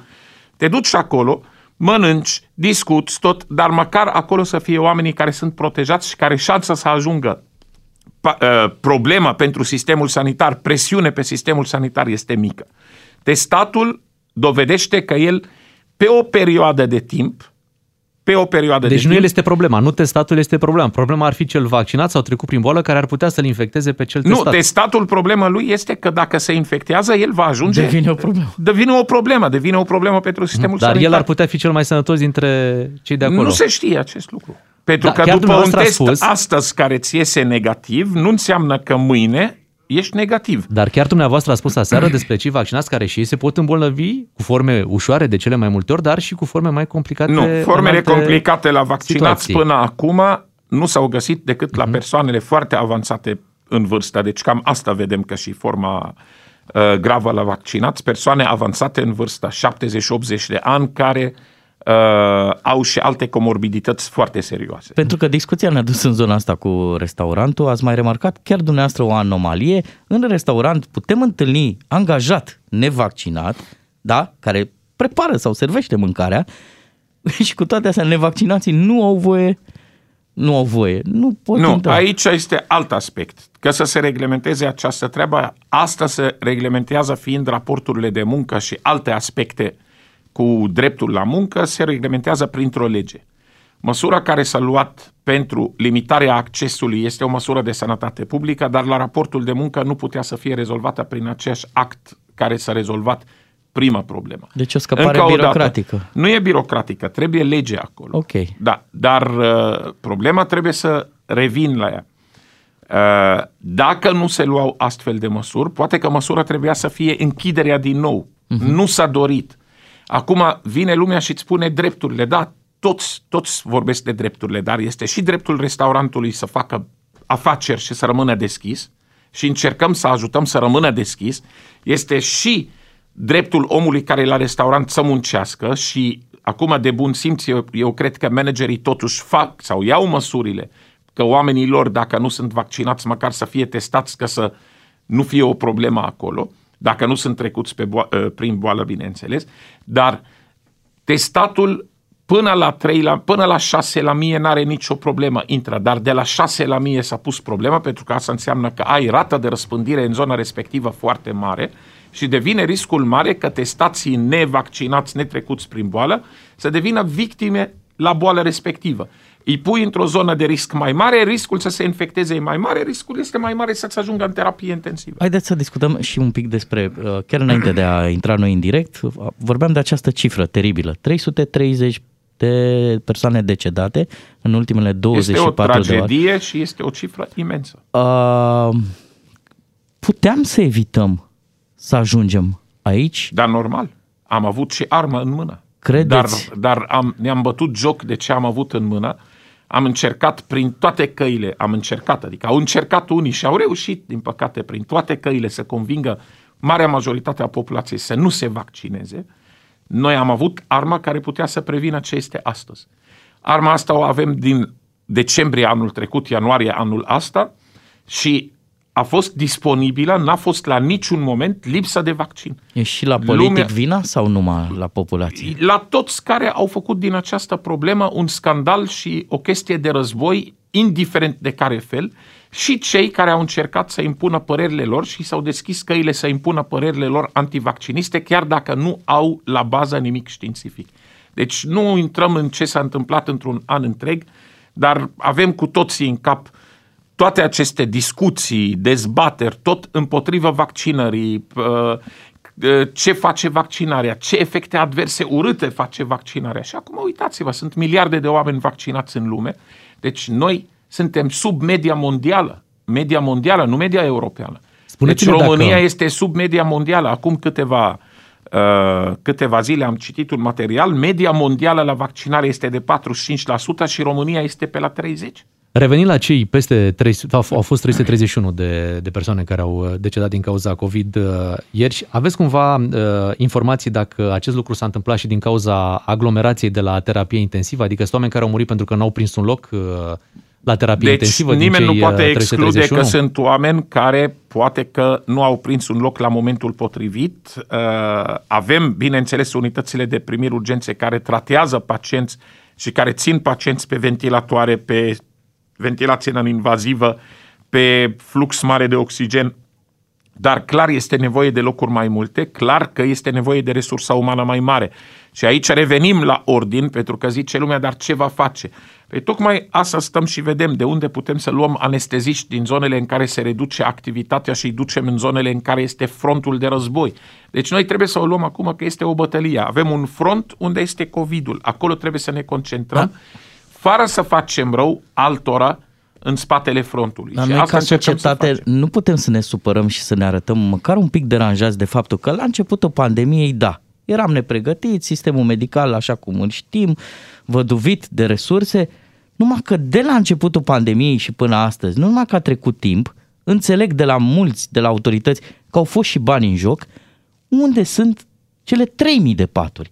Nu, de ce? nu, nu. Sistemul sanitar are aproape 4.000 de paturi, dar sunt tocmai cazurile non-COVID.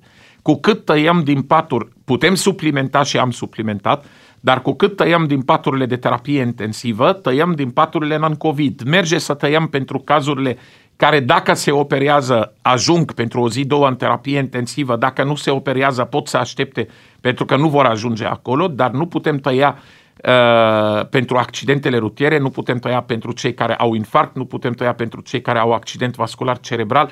Deci România are mai mult decât 1500 de paturi de terapie intensivă, dar la acest moment 1500 și ceva sunt alocate pacienților COVID. Și vor fi mai multe din ce ne spuneți în perioada Normal că următoare. suntem obligați să creștem, Ne, da. ne spuneați mai devreme că am avut tot timpul această armă cu care puteam lupta. A întrebat colegul meu dacă puteam sta mai bine. Um, Acum câteva săptămâni au avut loc două evenimente importante. Am avut festivalul Antold și am avut și congresul Și PNL. congres, evident. Dumneavoastră, personal, ați fost de acord cu organizarea acestor evenimente?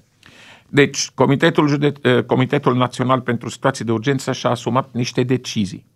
Decizia pe Antold era luată când încă nu era situația cum este și s-a discutat de vaccinați, de testați și de trecuți prin boală. Asta a fost regula acolo. S-a respectat? eh, Eu sper că da. Aici, acum, respectarea măsurilor, aici sunt alții care trebuie să le controleze și să verifice dacă s-au respectat, dar asta era regulă. Iar la un congres noi avem regulă făcută de mai mult timp, nu numai pentru partide, pentru orice entitate, că să poate să funcționeze. Dacă are o întâlnire de statut, o întâlnire statutară, de voturi, de una, de alta, să poate să desfășoare în anumite condiții. Dar dacă nu se respectă condițiile, atunci se iau măsuri. Sunt tare curios și ce aici simțiți au dumneavoastră fost, când, au când fost vedeți, ați văzut la televizor, adică asta a fost o sfidare. Și știți că au fost amendați și știți că au primit amenda chiar de la uh, ordine publică. Stați un pic, vorbim care, de o amendă da. de 2000 de euro care plătită în, în câteva zile înseamnă 1000 Asta de euro. sunt ce- amenziile ce- noastre. Vedeți, asta este încă un aspect. Și pot să-l spun chiar dacă o să fie destule comentarii pe el. Când s-au făcut amenziile mai mari și care puteau chiar să facă pe cineva să se gândească de 1000 de ore înainte să încalce regulă, s-a supărat lumea și a zis că amenziile sunt prea mari și că nu sunt ok. Uh, Te duci în altă țară și vezi că o amendă pentru încălcarea regulii, de exemplu, dacă e corect ce mi-a zis un coleg care era în Franța, într-o localitate, restaurantul, într-o discuție cu patronul restaurantului, unde s-a intrat numai cu certificatul verde, adică indiscutabil, și Franța sta mult mai bine decât noi acum, într-o discuție cu patronul zice, noi, noi dacă ne prinde că nu verificăm, amenda e 40.000 de euro. E imensă amendă. Da, Te noi, lasă noi să iubim dai rigoarea de la faliment. alții, adică preferăm Da. corectitudinea Deci- și severitatea, deci- dar în alte țări. te lasă să te lasă să te gândești de o mie de ori să nu încalci regulă. Dacă te duci sâmbătă, acum sâmbătă care a trecut, un anumit club a ținut chef până dimineața. Am primit filmările, au primit amendă. Dar amenda pentru clubul respectiv cred că o rezolvă la două mese. E bugetată. Da, adică cred că au bugetat-o în, în, în notele de plată. dacă nu impunem amenzi mari, dacă nu impunem reguli de închidere, și știu că s-a încercat la Parlament să intre regulă că dacă încalci regulă prima dată a doua oară, după care ești închis două luni. Nici asta n-a trecut. Deci vrei să impui reguli, trebuie să, să ai măsuri de, de, uh, de, uh, de a face oamenii să se gândească de 10 ori să încalce regulă. Nimeni nu te obligă să încalci regulă. Va fi Atenție. foarte greu Deci să nimeni. impună reguli oameni care intrau doi în cabină. Ei, adică Mi-ar plăcea să înțelegeți și Nu, nu, aș vrea nu să, vreau. ști- să Da. vă știu starea de spirit. Dacă oamenii, aici e o chestie de încredere, dacă cei responsabili, politicienii, ei sunt primii pe care îi vedem la TV că încalcă regulile, e foarte greu să mai vii apoi cu mesaj de responsabilitate la adresa cetățenilor. Pentru că ei ar trebui să fie exemplu. Deci uh, aici nu o să comentez nimic decât să spun că aplicarea regulilor era responsabilitatea organizatorului, nu a respectat regulile și păcat când nu respecti regulile înseamnă că e o problemă, atunci se aplică Amenda. Amenda. Domnule Arafat, luăm o Asta scurtă, este luăm o scurtă problema pauză. care există pe tot sistemul. Adică. Luăm o scurtă pauză, revenim imediat în direct la DGFM. Suntem live și pe Facebook, vă așteptăm întrebările acolo. Raed Arafat este în această dimineață invitatul nostru. DGFM. Ne-am întors în matinalul DGFM, invitatul nostru în această dimineață, domnul Raed Arafat, șeful Departamentului pentru Situații de Urgență. Puțin mai devreme ne-a spus părerea dumneavoastră despre Congresul uh, PNL. Suntem într-o criză sanitară, criză și politică, a căzut uh, și guvernul. Uh, Dumneavoastră ați colaborat de-a lungul timpului cu guverne PSD, guverne PNL, guverne tehnocrate. Cum v-ați înțeles cu Florin Câțu? Că multă lume s-a plâns că nu, nu s-a înțeles prea bine. N-am avut nicio problemă. Adică, din punctul meu de vedere, uh, eu ca secretar de stat, dânsul este primul ministru, bineînțeles că relația de muncă există clar Da, da, și dânsul tră- tră- n-am tră- avut trăgea pe economie mai mult, noastră pe sănătate, nu, nu, nu, dânsul de mai ce? mult Haideți spre să vorbim economie. foarte serios. Deci noi acum am obținut personal pentru inspectoratele pentru situații de urgență, deci în perioada asta am reușit să convingem bineînțeles aici și domnul ministru Bode și dânsul, să primim pe următorii patru ani cele 8400 de posturi care erau obligatorii dacă vrem într-adevăr să, să dezvoltăm sistemul. Deci nu pot să spun sub nicio formă că a fost neglijat sistemul sau neglijat ceva. Chiar mai mult am obținut lucruri care altădată a fost poate greu să le obținem sau nu le-am obținut. Deci din, ați reușit să-l din vari convingeți, motive. practic, să fie... Am avut discuții Spre și am sănătate. reușit să, să, să dezvoltăm lucrurile. da. Foarte pe scurt, situație ipotetică, e loc acum de se caută un premier și vine Claus Iohannis și o să aibă o discuție cu dumneavoastră, Raed, aș avea nevoie, am nevoie de un premier. Expert în sănătate, capabil să-i convingă pe oameni să facă Cred ceea că ce trebuie. glumiți. Vă Nu, întreb. nu, e o situație Nu, care eu, se poate... Eu văd că gluma asta, nu. Deci Nu se rolul, poate. meu, rolul meu este clar în uh, sectorul care mă pricep la el. Dar ar fi nevoie Funcția- acum de un premier care să aibă competențe și pe partea de sănătate, având în vedere situația? Sau... Nu neapărat. Ai nevoie de un premier care să coordoneze uh, toate activitățile guvernului. Pentru partea de sănătate, pentru partea de, de situații de urgență, sunt miniștri de resort care se ocupă de acest lucru, sunt specialiștii care lucrează cu ei, cum suntem noi la Departamentul pentru Situații de Urgență. Haideți să ne uităm un pic pe întrebările venite de la ascultători. Cineva întreabă cât se poate de punctual. Consideră Raed Arafat că școlile reprezintă un catil- catalizator de infectări în acest context pandemic? Și de la o poveste de asta așa generală, dacă să meargă sau nu copiii la școală, iată și o poveste personală. Soția mea mă întreabă, zice ok, îl lăsăm la școală. Dar dacă se îmbolnăvește? Cât ani are?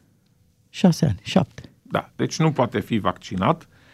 Uh, Ce s-a discutat și aici vreau să spun ce s-a discutat în grupul tehnico-științific, pentru că aici n-a fost o decizie care să o ia doctorul Arafat. În grupul tehnico-științific, majoritatea care sunt acolo sunt epidemiologi medici de infecțioase.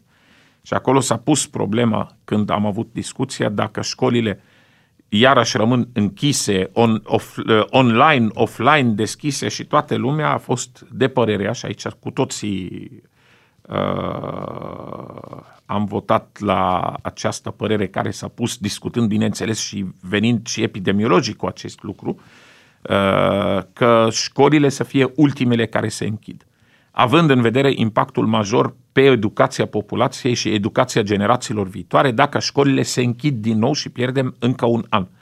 Deci asta a fost discuția care s-a pus și a fost participant inclusiv Institutul Național de Sănătate Publică, toată lumea.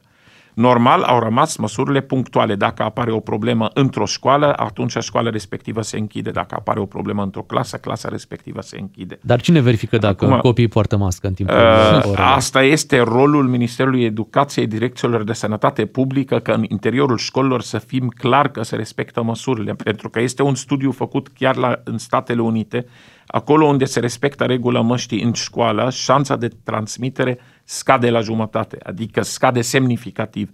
Dacă nu se poartă mască, nu se respectă regulile, atunci da, răspunsul la domnul sau doamna care întreabă, dacă nu se respectă regulile, da, se poate transmite și devine o problemă. Deci totul depinde de respectarea regulilor. Spuneți-ne un pic ca să ne mutăm uh, și spre mesajul uh, de ieri primit prin Ro Alert uh, de foarte mulți. Cât de util este un astfel de mesaj care anunță ceea ce de fapt anunță și președintele, anunța și noastră că suntem într-o situație Noi acolo gravă? am transmis în mesaj, pe lângă mesajul respectiv, am transmis două linkuri la oameni. Linkul fi pregătit, fipregătit.ro și linkul rovaccinare.ro. Dar ce impact au astfel de mesaje? Cu siguranță au impact pentru că oamenii se sizează că este o problemă. Tu când transmiți acest lucru, totuși, la un moment omul re- cel puțin se gândește, chiar dacă deranjează mesajul. S-a dat în timpul zilei, omul se gândește și îți spune, da, e o problemă. Dacă au dat mesaj, e o problemă. Pentru că oamenii nu văd ce se întâmplă în spitale. Oamenii circulă pe stradă. Pentru ei, pe stradă viața pare să fie normală, fără nicio problemă. El nu știe ce presiune este pe spital, ce presiune este pe urgență, ce presiune este pe terapie intensivă. El poate că nu are o rudă care s-a îmbolnăvit, poate încă nu s-a vaccinat pentru că s-a gândit că nu e cazul, că gata, a trecut. Poate prin acest mesaj îi faci măcar să se informeze, să se gândească. Deci un mesaj de acest gen dat, eu îl văd că e o modalitate prin care a arăta oamenilor că Ce da, ați- este o problemă și că pot intra să se informeze de la rovaccinare sau de la uh, fi pregătit. Spuneați mai devreme de cei care s-au gândit, nu s-au vaccinat gândindu-se că s-a încheiat. Dumneavoastră ce ați simțit când uh, atât uh, președintele cât și premierul anunțau că pandemia s-a încheiat undeva prin iunie? Deci eu cel puțin, nu știu dacă cineva a zis că s-a încheiat, eu cred că s-a zis că da, stăm bine, cel puțin eu n-am auzit că s-a încheiat. Cuvântul s-a încheiat, Dar știm pandemia... cu toții efectele, adică... Da, dar problema noastră a fost că toată lumea a zis vaccinați-vă. Vă rugăm să vă vaccinați, vă rugăm faceți vaccinul. E, aici e problema care a fost pe toate căile, inclusiv mediatice, când cazurile au ajuns la 20-30 de cazuri pe zi, deci lumea râdea de vaccin, râdea de măsuri, râdea de totul. Deja toți s-au purtat, toată lumea s-a purtat, inclusiv la unele emisiuni de dezbateri s-a purtat, parcă e gata treaba și vedeți că totul a fost un Și fiasco. premierul a zis că am învins pandemia. A spus așa, am învins pandemia. La momentul respectiv, da. Păi, la bun. momentul respectiv, noi am învins, am ajuns la 10-20 de cazuri, când alții erau mult mai mulți, dar tot timpul, deci puteți A, să suntem scoateți la- toate declarațiile, cel puțin tot timpul personal și știu că toată lumea a insistat, inclusiv la nivel de miniștri, la nivel de premier președinte, pe vaccinare. Vaccinarea era arma noastră. Dacă vaccinarea nu s-a folosit, noi suntem acum pentru că avem doar 30% vaccinat. Haideți că vă întreb altfel. Vă rog. Sunteți parte din statul care a ieșuat? Vă considerați parte din acel stat? Nu comentez, vă rog. Ok. Nu, nu stau să comentez uh, ce a comentat președintele. Din partea deși- unui ascultător. Domnule Arafat, în condițiile în care avem de-a face cu o tulpină foarte agresivă, iar toate secțiile ATI sunt ocupate, în condițiile în care ducem listă de cadre medicale, iar doctorii rămași sunt extenuați fizic și psihic, vă întreb de ce evitați, atenție, să aplicați soluții mai dure. Iată, e cineva care cere și... Soluții mai dure, să știți că aplicăm, acum înainte să intru la dumneavoastră, am mai semnat un ordin de carantinare, se carantinează și localități deja. Soluțiile mai dure că să se aplice nu le decide un singur om sau o singură persoană sau chiar o singură instituție. Soluțiile mai dure ca să se aplice trebuie să fie implementate la nivel Comitet Național pentru Situații de Urgență, la nivel de hotărâri de guvern, la nivel de lege. Lockdown? La Suntem aproape? Lockdown, să știți că se evită total pentru că va avea și impactul lui celălalt Economic. dacă faci lockdown. Noi n-am făcut lockdown până acum deloc, având în vedere că în primele trei valuri am trecut bine, relativ bine prin ele, chiar cu tot sistem sanitar, cum se zice, care este insuficient și asta, noi am trecut bine. Acum suntem într-adevăr și are dreptate cine pune întrebarea, avem o variantă mult mai agresivă, care se răspândește mult mai ușor și unde regulile trebuie respectate. Regula cea mai simplă de respectat este mască, care ar opri răspândirea foarte eficient, pe lângă vaccinarea care ar preveni să ajungi într-o situație gravă. Astea sunt cele două reguli de respectat. Vedeți că nici alte țări nu mai aplică lockdown-uri majore, deci vin pe măsuri care sunt altfel nuanțate. Ce am învățat pe durata pandemiei, cunoscând virusul, pentru că asta trebuia să cunoaștem acest virus, să cunoaștem cum să conviețuim cu el, știm că conviețuirea cu acest virus se face prin purtarea măștii, prevenirea contactelor în zone aglomerate cu persoane care nu le cunoaștem fără să fim protejați și, cel mai important lucru, cum am zis, vaccinarea. Acum se discută de tratament. Dacă mai apare și tratamentul și există discuție pe tratament, există deja supus spre aprobare uh, un anumit medicament care ar avea un efect bun asupra acestui virus, dacă apare și tratamentul, atunci va fi mult mai ușor să reduci impactul pe sectorul sanitar. Dar va mai dura aici câteva luni cel puțin. Mai avem o întrebare, pentru că uh, vorbim și de cei trecuți prin, uh, prin boală. De ce nu este uh, luat în calcul un test de anticorpi care să dovedească trecerea prin, uh, prin boală și să asigure accesul unei persoane care a trecut prin boală Ați și are văzut că imunitate? asta, asta nici în Europa nu s-a luat în considerare, nu numai la noi. Europa nu ia acest lucru în Da, considerare. da, Ea Europa trec- îi lasă pe trecerea- cei testați să uh, nu. acceseze diverse zone, nu? Revenim la cei testați și v-am zis, și noi îi lăsăm până la 6 la mie. Eu vă garantez că dacă în Europa acum au 6 la mie, măsurile ar fi fost poate mult mai serioase și accesul ar fi limitat poate numai pentru persoanele vaccinate și trecute Bun, prin boală. Dar, dar Europa dincolo- nu are 6 la mie. Dincolo de faptul că în Europa m, testul de anticorp nu, să spunem, nu, nu reprezintă o dovadă, în România de ce nu ar reprezenta o dovadă faptul că ai anticorpi care te protejează Pentru de că, boală? pentru că s-a decis că sunt trei variante. Varianta testat, varianta trecut prin boală, oficial, și varianta că ești uh, vaccinat. A patra variantă, că să meargă lumea să facă test anticorp, să-ți spună că are anticorp, nu este aplicată nicăieri, nici nu se ia în considerare dacă te duci cu ea. Deci asta e certificatul mulți care verde au- și mai mult decât atât, îmi pare foarte rău, deci sunt convins că toată lumea va avea anticorp după Sunt asta. mulți, sunt mulți care au trecut prin boală, dar E- neoficial. Da, Adică ei știm nu acest s-au lucru. declarat la Știm, DSP și știm, acum, știm. deși sunt trecuți prin boală și au imunitate, ei nu pot Îmi pare să... rău, deci încă acest lucru nu s-a luat în discuție nicăieri, nici la noi nu se ia și v-am zis un lucru, o să fie toată lumea cu anticorp. Înțelegeți ce vă spun? Deci dacă noi am fost în stare să vaccinăm, cum se spune la chiuvetă, vă asigur că dacă te duci undeva vei obține hârtia că ai anticorp. Vă întreb... Adică Am înțeles, să și aveți fim- o temere, aveți o temere Clar că... că s-ar putea obține teste de anticorpi care să nu fie reale. Bă, Fără nicio discuție. Așa cum s-au obținut inclusiv certificate de vaccinare. Povestea de la Sibiu o cunoașteți, poate, al tânărului care a recunoscut, din păcate, înainte să decedeze,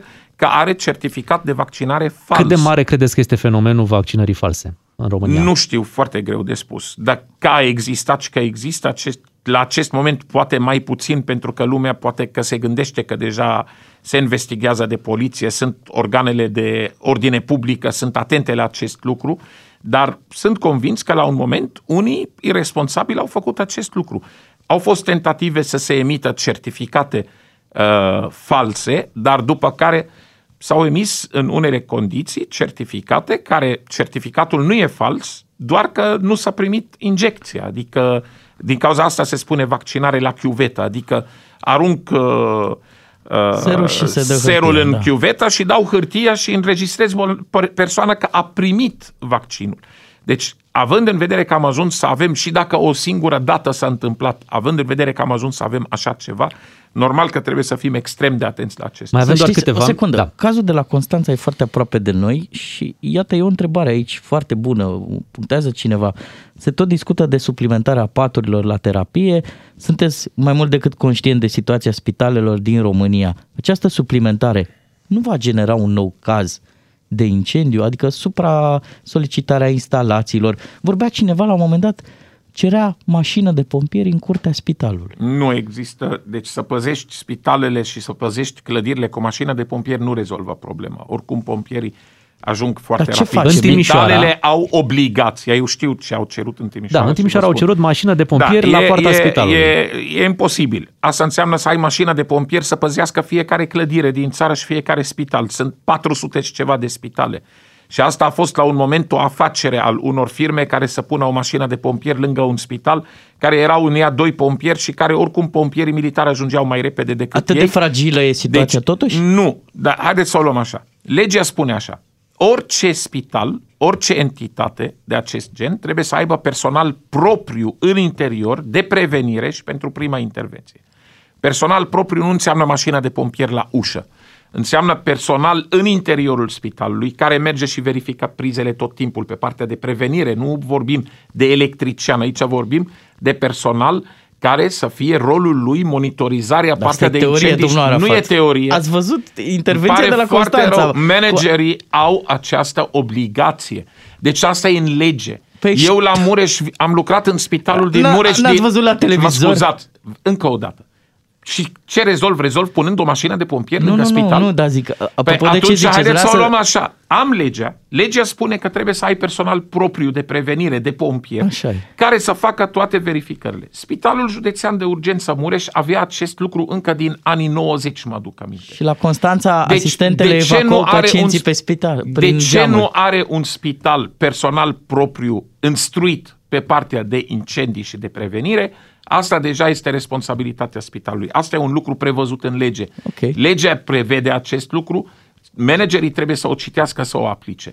Personal propriu înseamnă că ai pe tură 2-3 pompieri, depinde cât de mare este spitalul tău, care fac partea de prevenire, verifică, fac ture în spital, fac În câte ronduri. spitale se întâmplă treaba asta în momentul de față? Sunt convins că mai multe au acest lucru. N-am cifră, dar sunt convins că mai mulți aplică această regulă. Unii au contracte cu firme private care asigură prevenția în spital, alții au instruit personal propriu și au angajați proprii.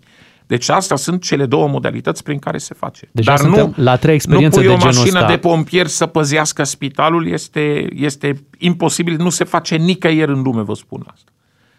Ce Dar zic? tot nicăieri în lume nu ar trei spitale într-un în, în Ba, decurs din, de pă- un an din și păcate, din păcate, în perioada acestei pandemii au fost astfel de situații în alte țări. Asta nu justifică În ce că la țări? noi au fost, au fost și lângă noi în apropiere, au fost și afară, pot- se poate intra pe internet și se poate găsi că Credeam au fost că aveți astfel de dumneavoastră. Aș vrea să rămânem cu o concluzie. Și, Ucraina a avut, Brazilia a avut și alte țări Dar mai știți că ne avansate au comparăm avut. tot timpul cu cei din, uh, din vest. Căutați, vă rog, și vedeți pe internet, o să găsiți și dacă nu, putem să cerem de la colegii noștri din afară să vină. Deci să nu creadă lumea că la noi tragediile sunt unicat. Nu sunt. Din păcate, sunt peste tot.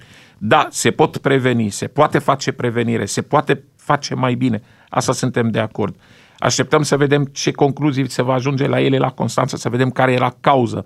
Deci trebuie să vedem ce concluzii vine cu el prefect, prefectul, cei care investigează incendiul. Nu merge să judecăm situația, să spunem sigur a fost asta înainte, să știm măcar concluzia care va fi. Apropo de Asta e. comparații, presa, da, noi am făcut analogia asta cu Lombardia. E o, se întâmplă o nouă Lombardie în România? La acest moment nu pot să spun că așa este, dar la ce a fost decese și la ce situații sunt, da, posibil să ajungem, nu neapărat să spunem Lombardia, să spunem că este o situație care va fi la limită. Vom trimite Deja pacienți suntem- în străinătate? Uh, se poate ajunge la acest lucru, dar co- v-am zis care sunt piedicile și care sunt dificultățile în a trimite în străinătate. În străinătate să trimiți trebuie pacientul să fie transportabil, trebuie să ai loc, trebuie să înțelegi că într-un avion, că să trimiți pacienți, poți să trimiți șase, dar dacă tu ai un număr mult mai mare pe care trimiți, mai degrabă poate că o să colaborăm cu colegi care să vină să ne sprijine cum am mers noi și am sprijinit pe alții. Vă întreb Deci, ceva. la zona graniței se poate lucra pe transfer în zona graniței și acest lucru este posibil să se facă, deci sunt mai multe aspecte care se iau în considerare de noi. Situația pare foarte nasoală așa, adică de la, din ce vedem noi e clar că vom trece de cifra asta de 15.000. Raed Arafat, care e, care e starea lui de spirit și de ce se agață? Adică dacă ar fi să vedem o rezolvare, dumneavoastră fiind din sistem, pe ce v-ați baza? Adică unde mai avem puțin de lucrat și dacă reglăm acolo, poate, poate ieșim la liman. Deci mai avem de reglat în sectorul unde avem medicii, resursa umană medicală, asistenții medical, uh, partea de resurse, că spații, deci astea sunt locurile unde mai putem lucra. Avem modularele care le avem. De exemplu, spitalul de la Lețcan urmează să-l deschidem din nou și cu capacitate mai mare. Deci acum se lucrează, suntem în legătură cu DSP-ul Iași, a fost preluat prin comodat de ISU Iași de data asta și o să fie pus în funcțiune și deja lucrăm pe schemă de personal ca să-l completăm complet, să nu mai avem discuții acolo. Așteaptă un stocator de oxigen ca să nu avem problema care a fost cu fabrica de oxigen al lui care n-a făcut față și să vină un stocator suplimentar. Deci lucrăm pe toate liniile ca să suplimentăm locurile și fiecare județ se așteaptă de la ei în lumina ordinului care s-a dat și toate aceste aspecte să crească capacitatea pe seama cazurilor care pot fi amânate și care nu e un risc să le amână. Vă mulțumim uh, pentru că ați venit la noi în această dimineață. V-am promis că la fără 10 Da. da. vă lăsăm să vă îndreptați către, Mulțumesc către minister. Uh, Sigur au fost multe răspunsuri uh, importante pentru noi și pentru Să ascultătorii sperăm, noștri. Da. Sunt multe de, de discutat și am impresia Foarte că... multe. Mai urmează și alte restricții? O ultimă întrebare. N-am la acest moment discuții pe restricții, oricum acum noi am prelungit starea de alertă, doar că prelungire fără noi politici, fără noi măsuri în nouă stare de alertă. Am înțeles.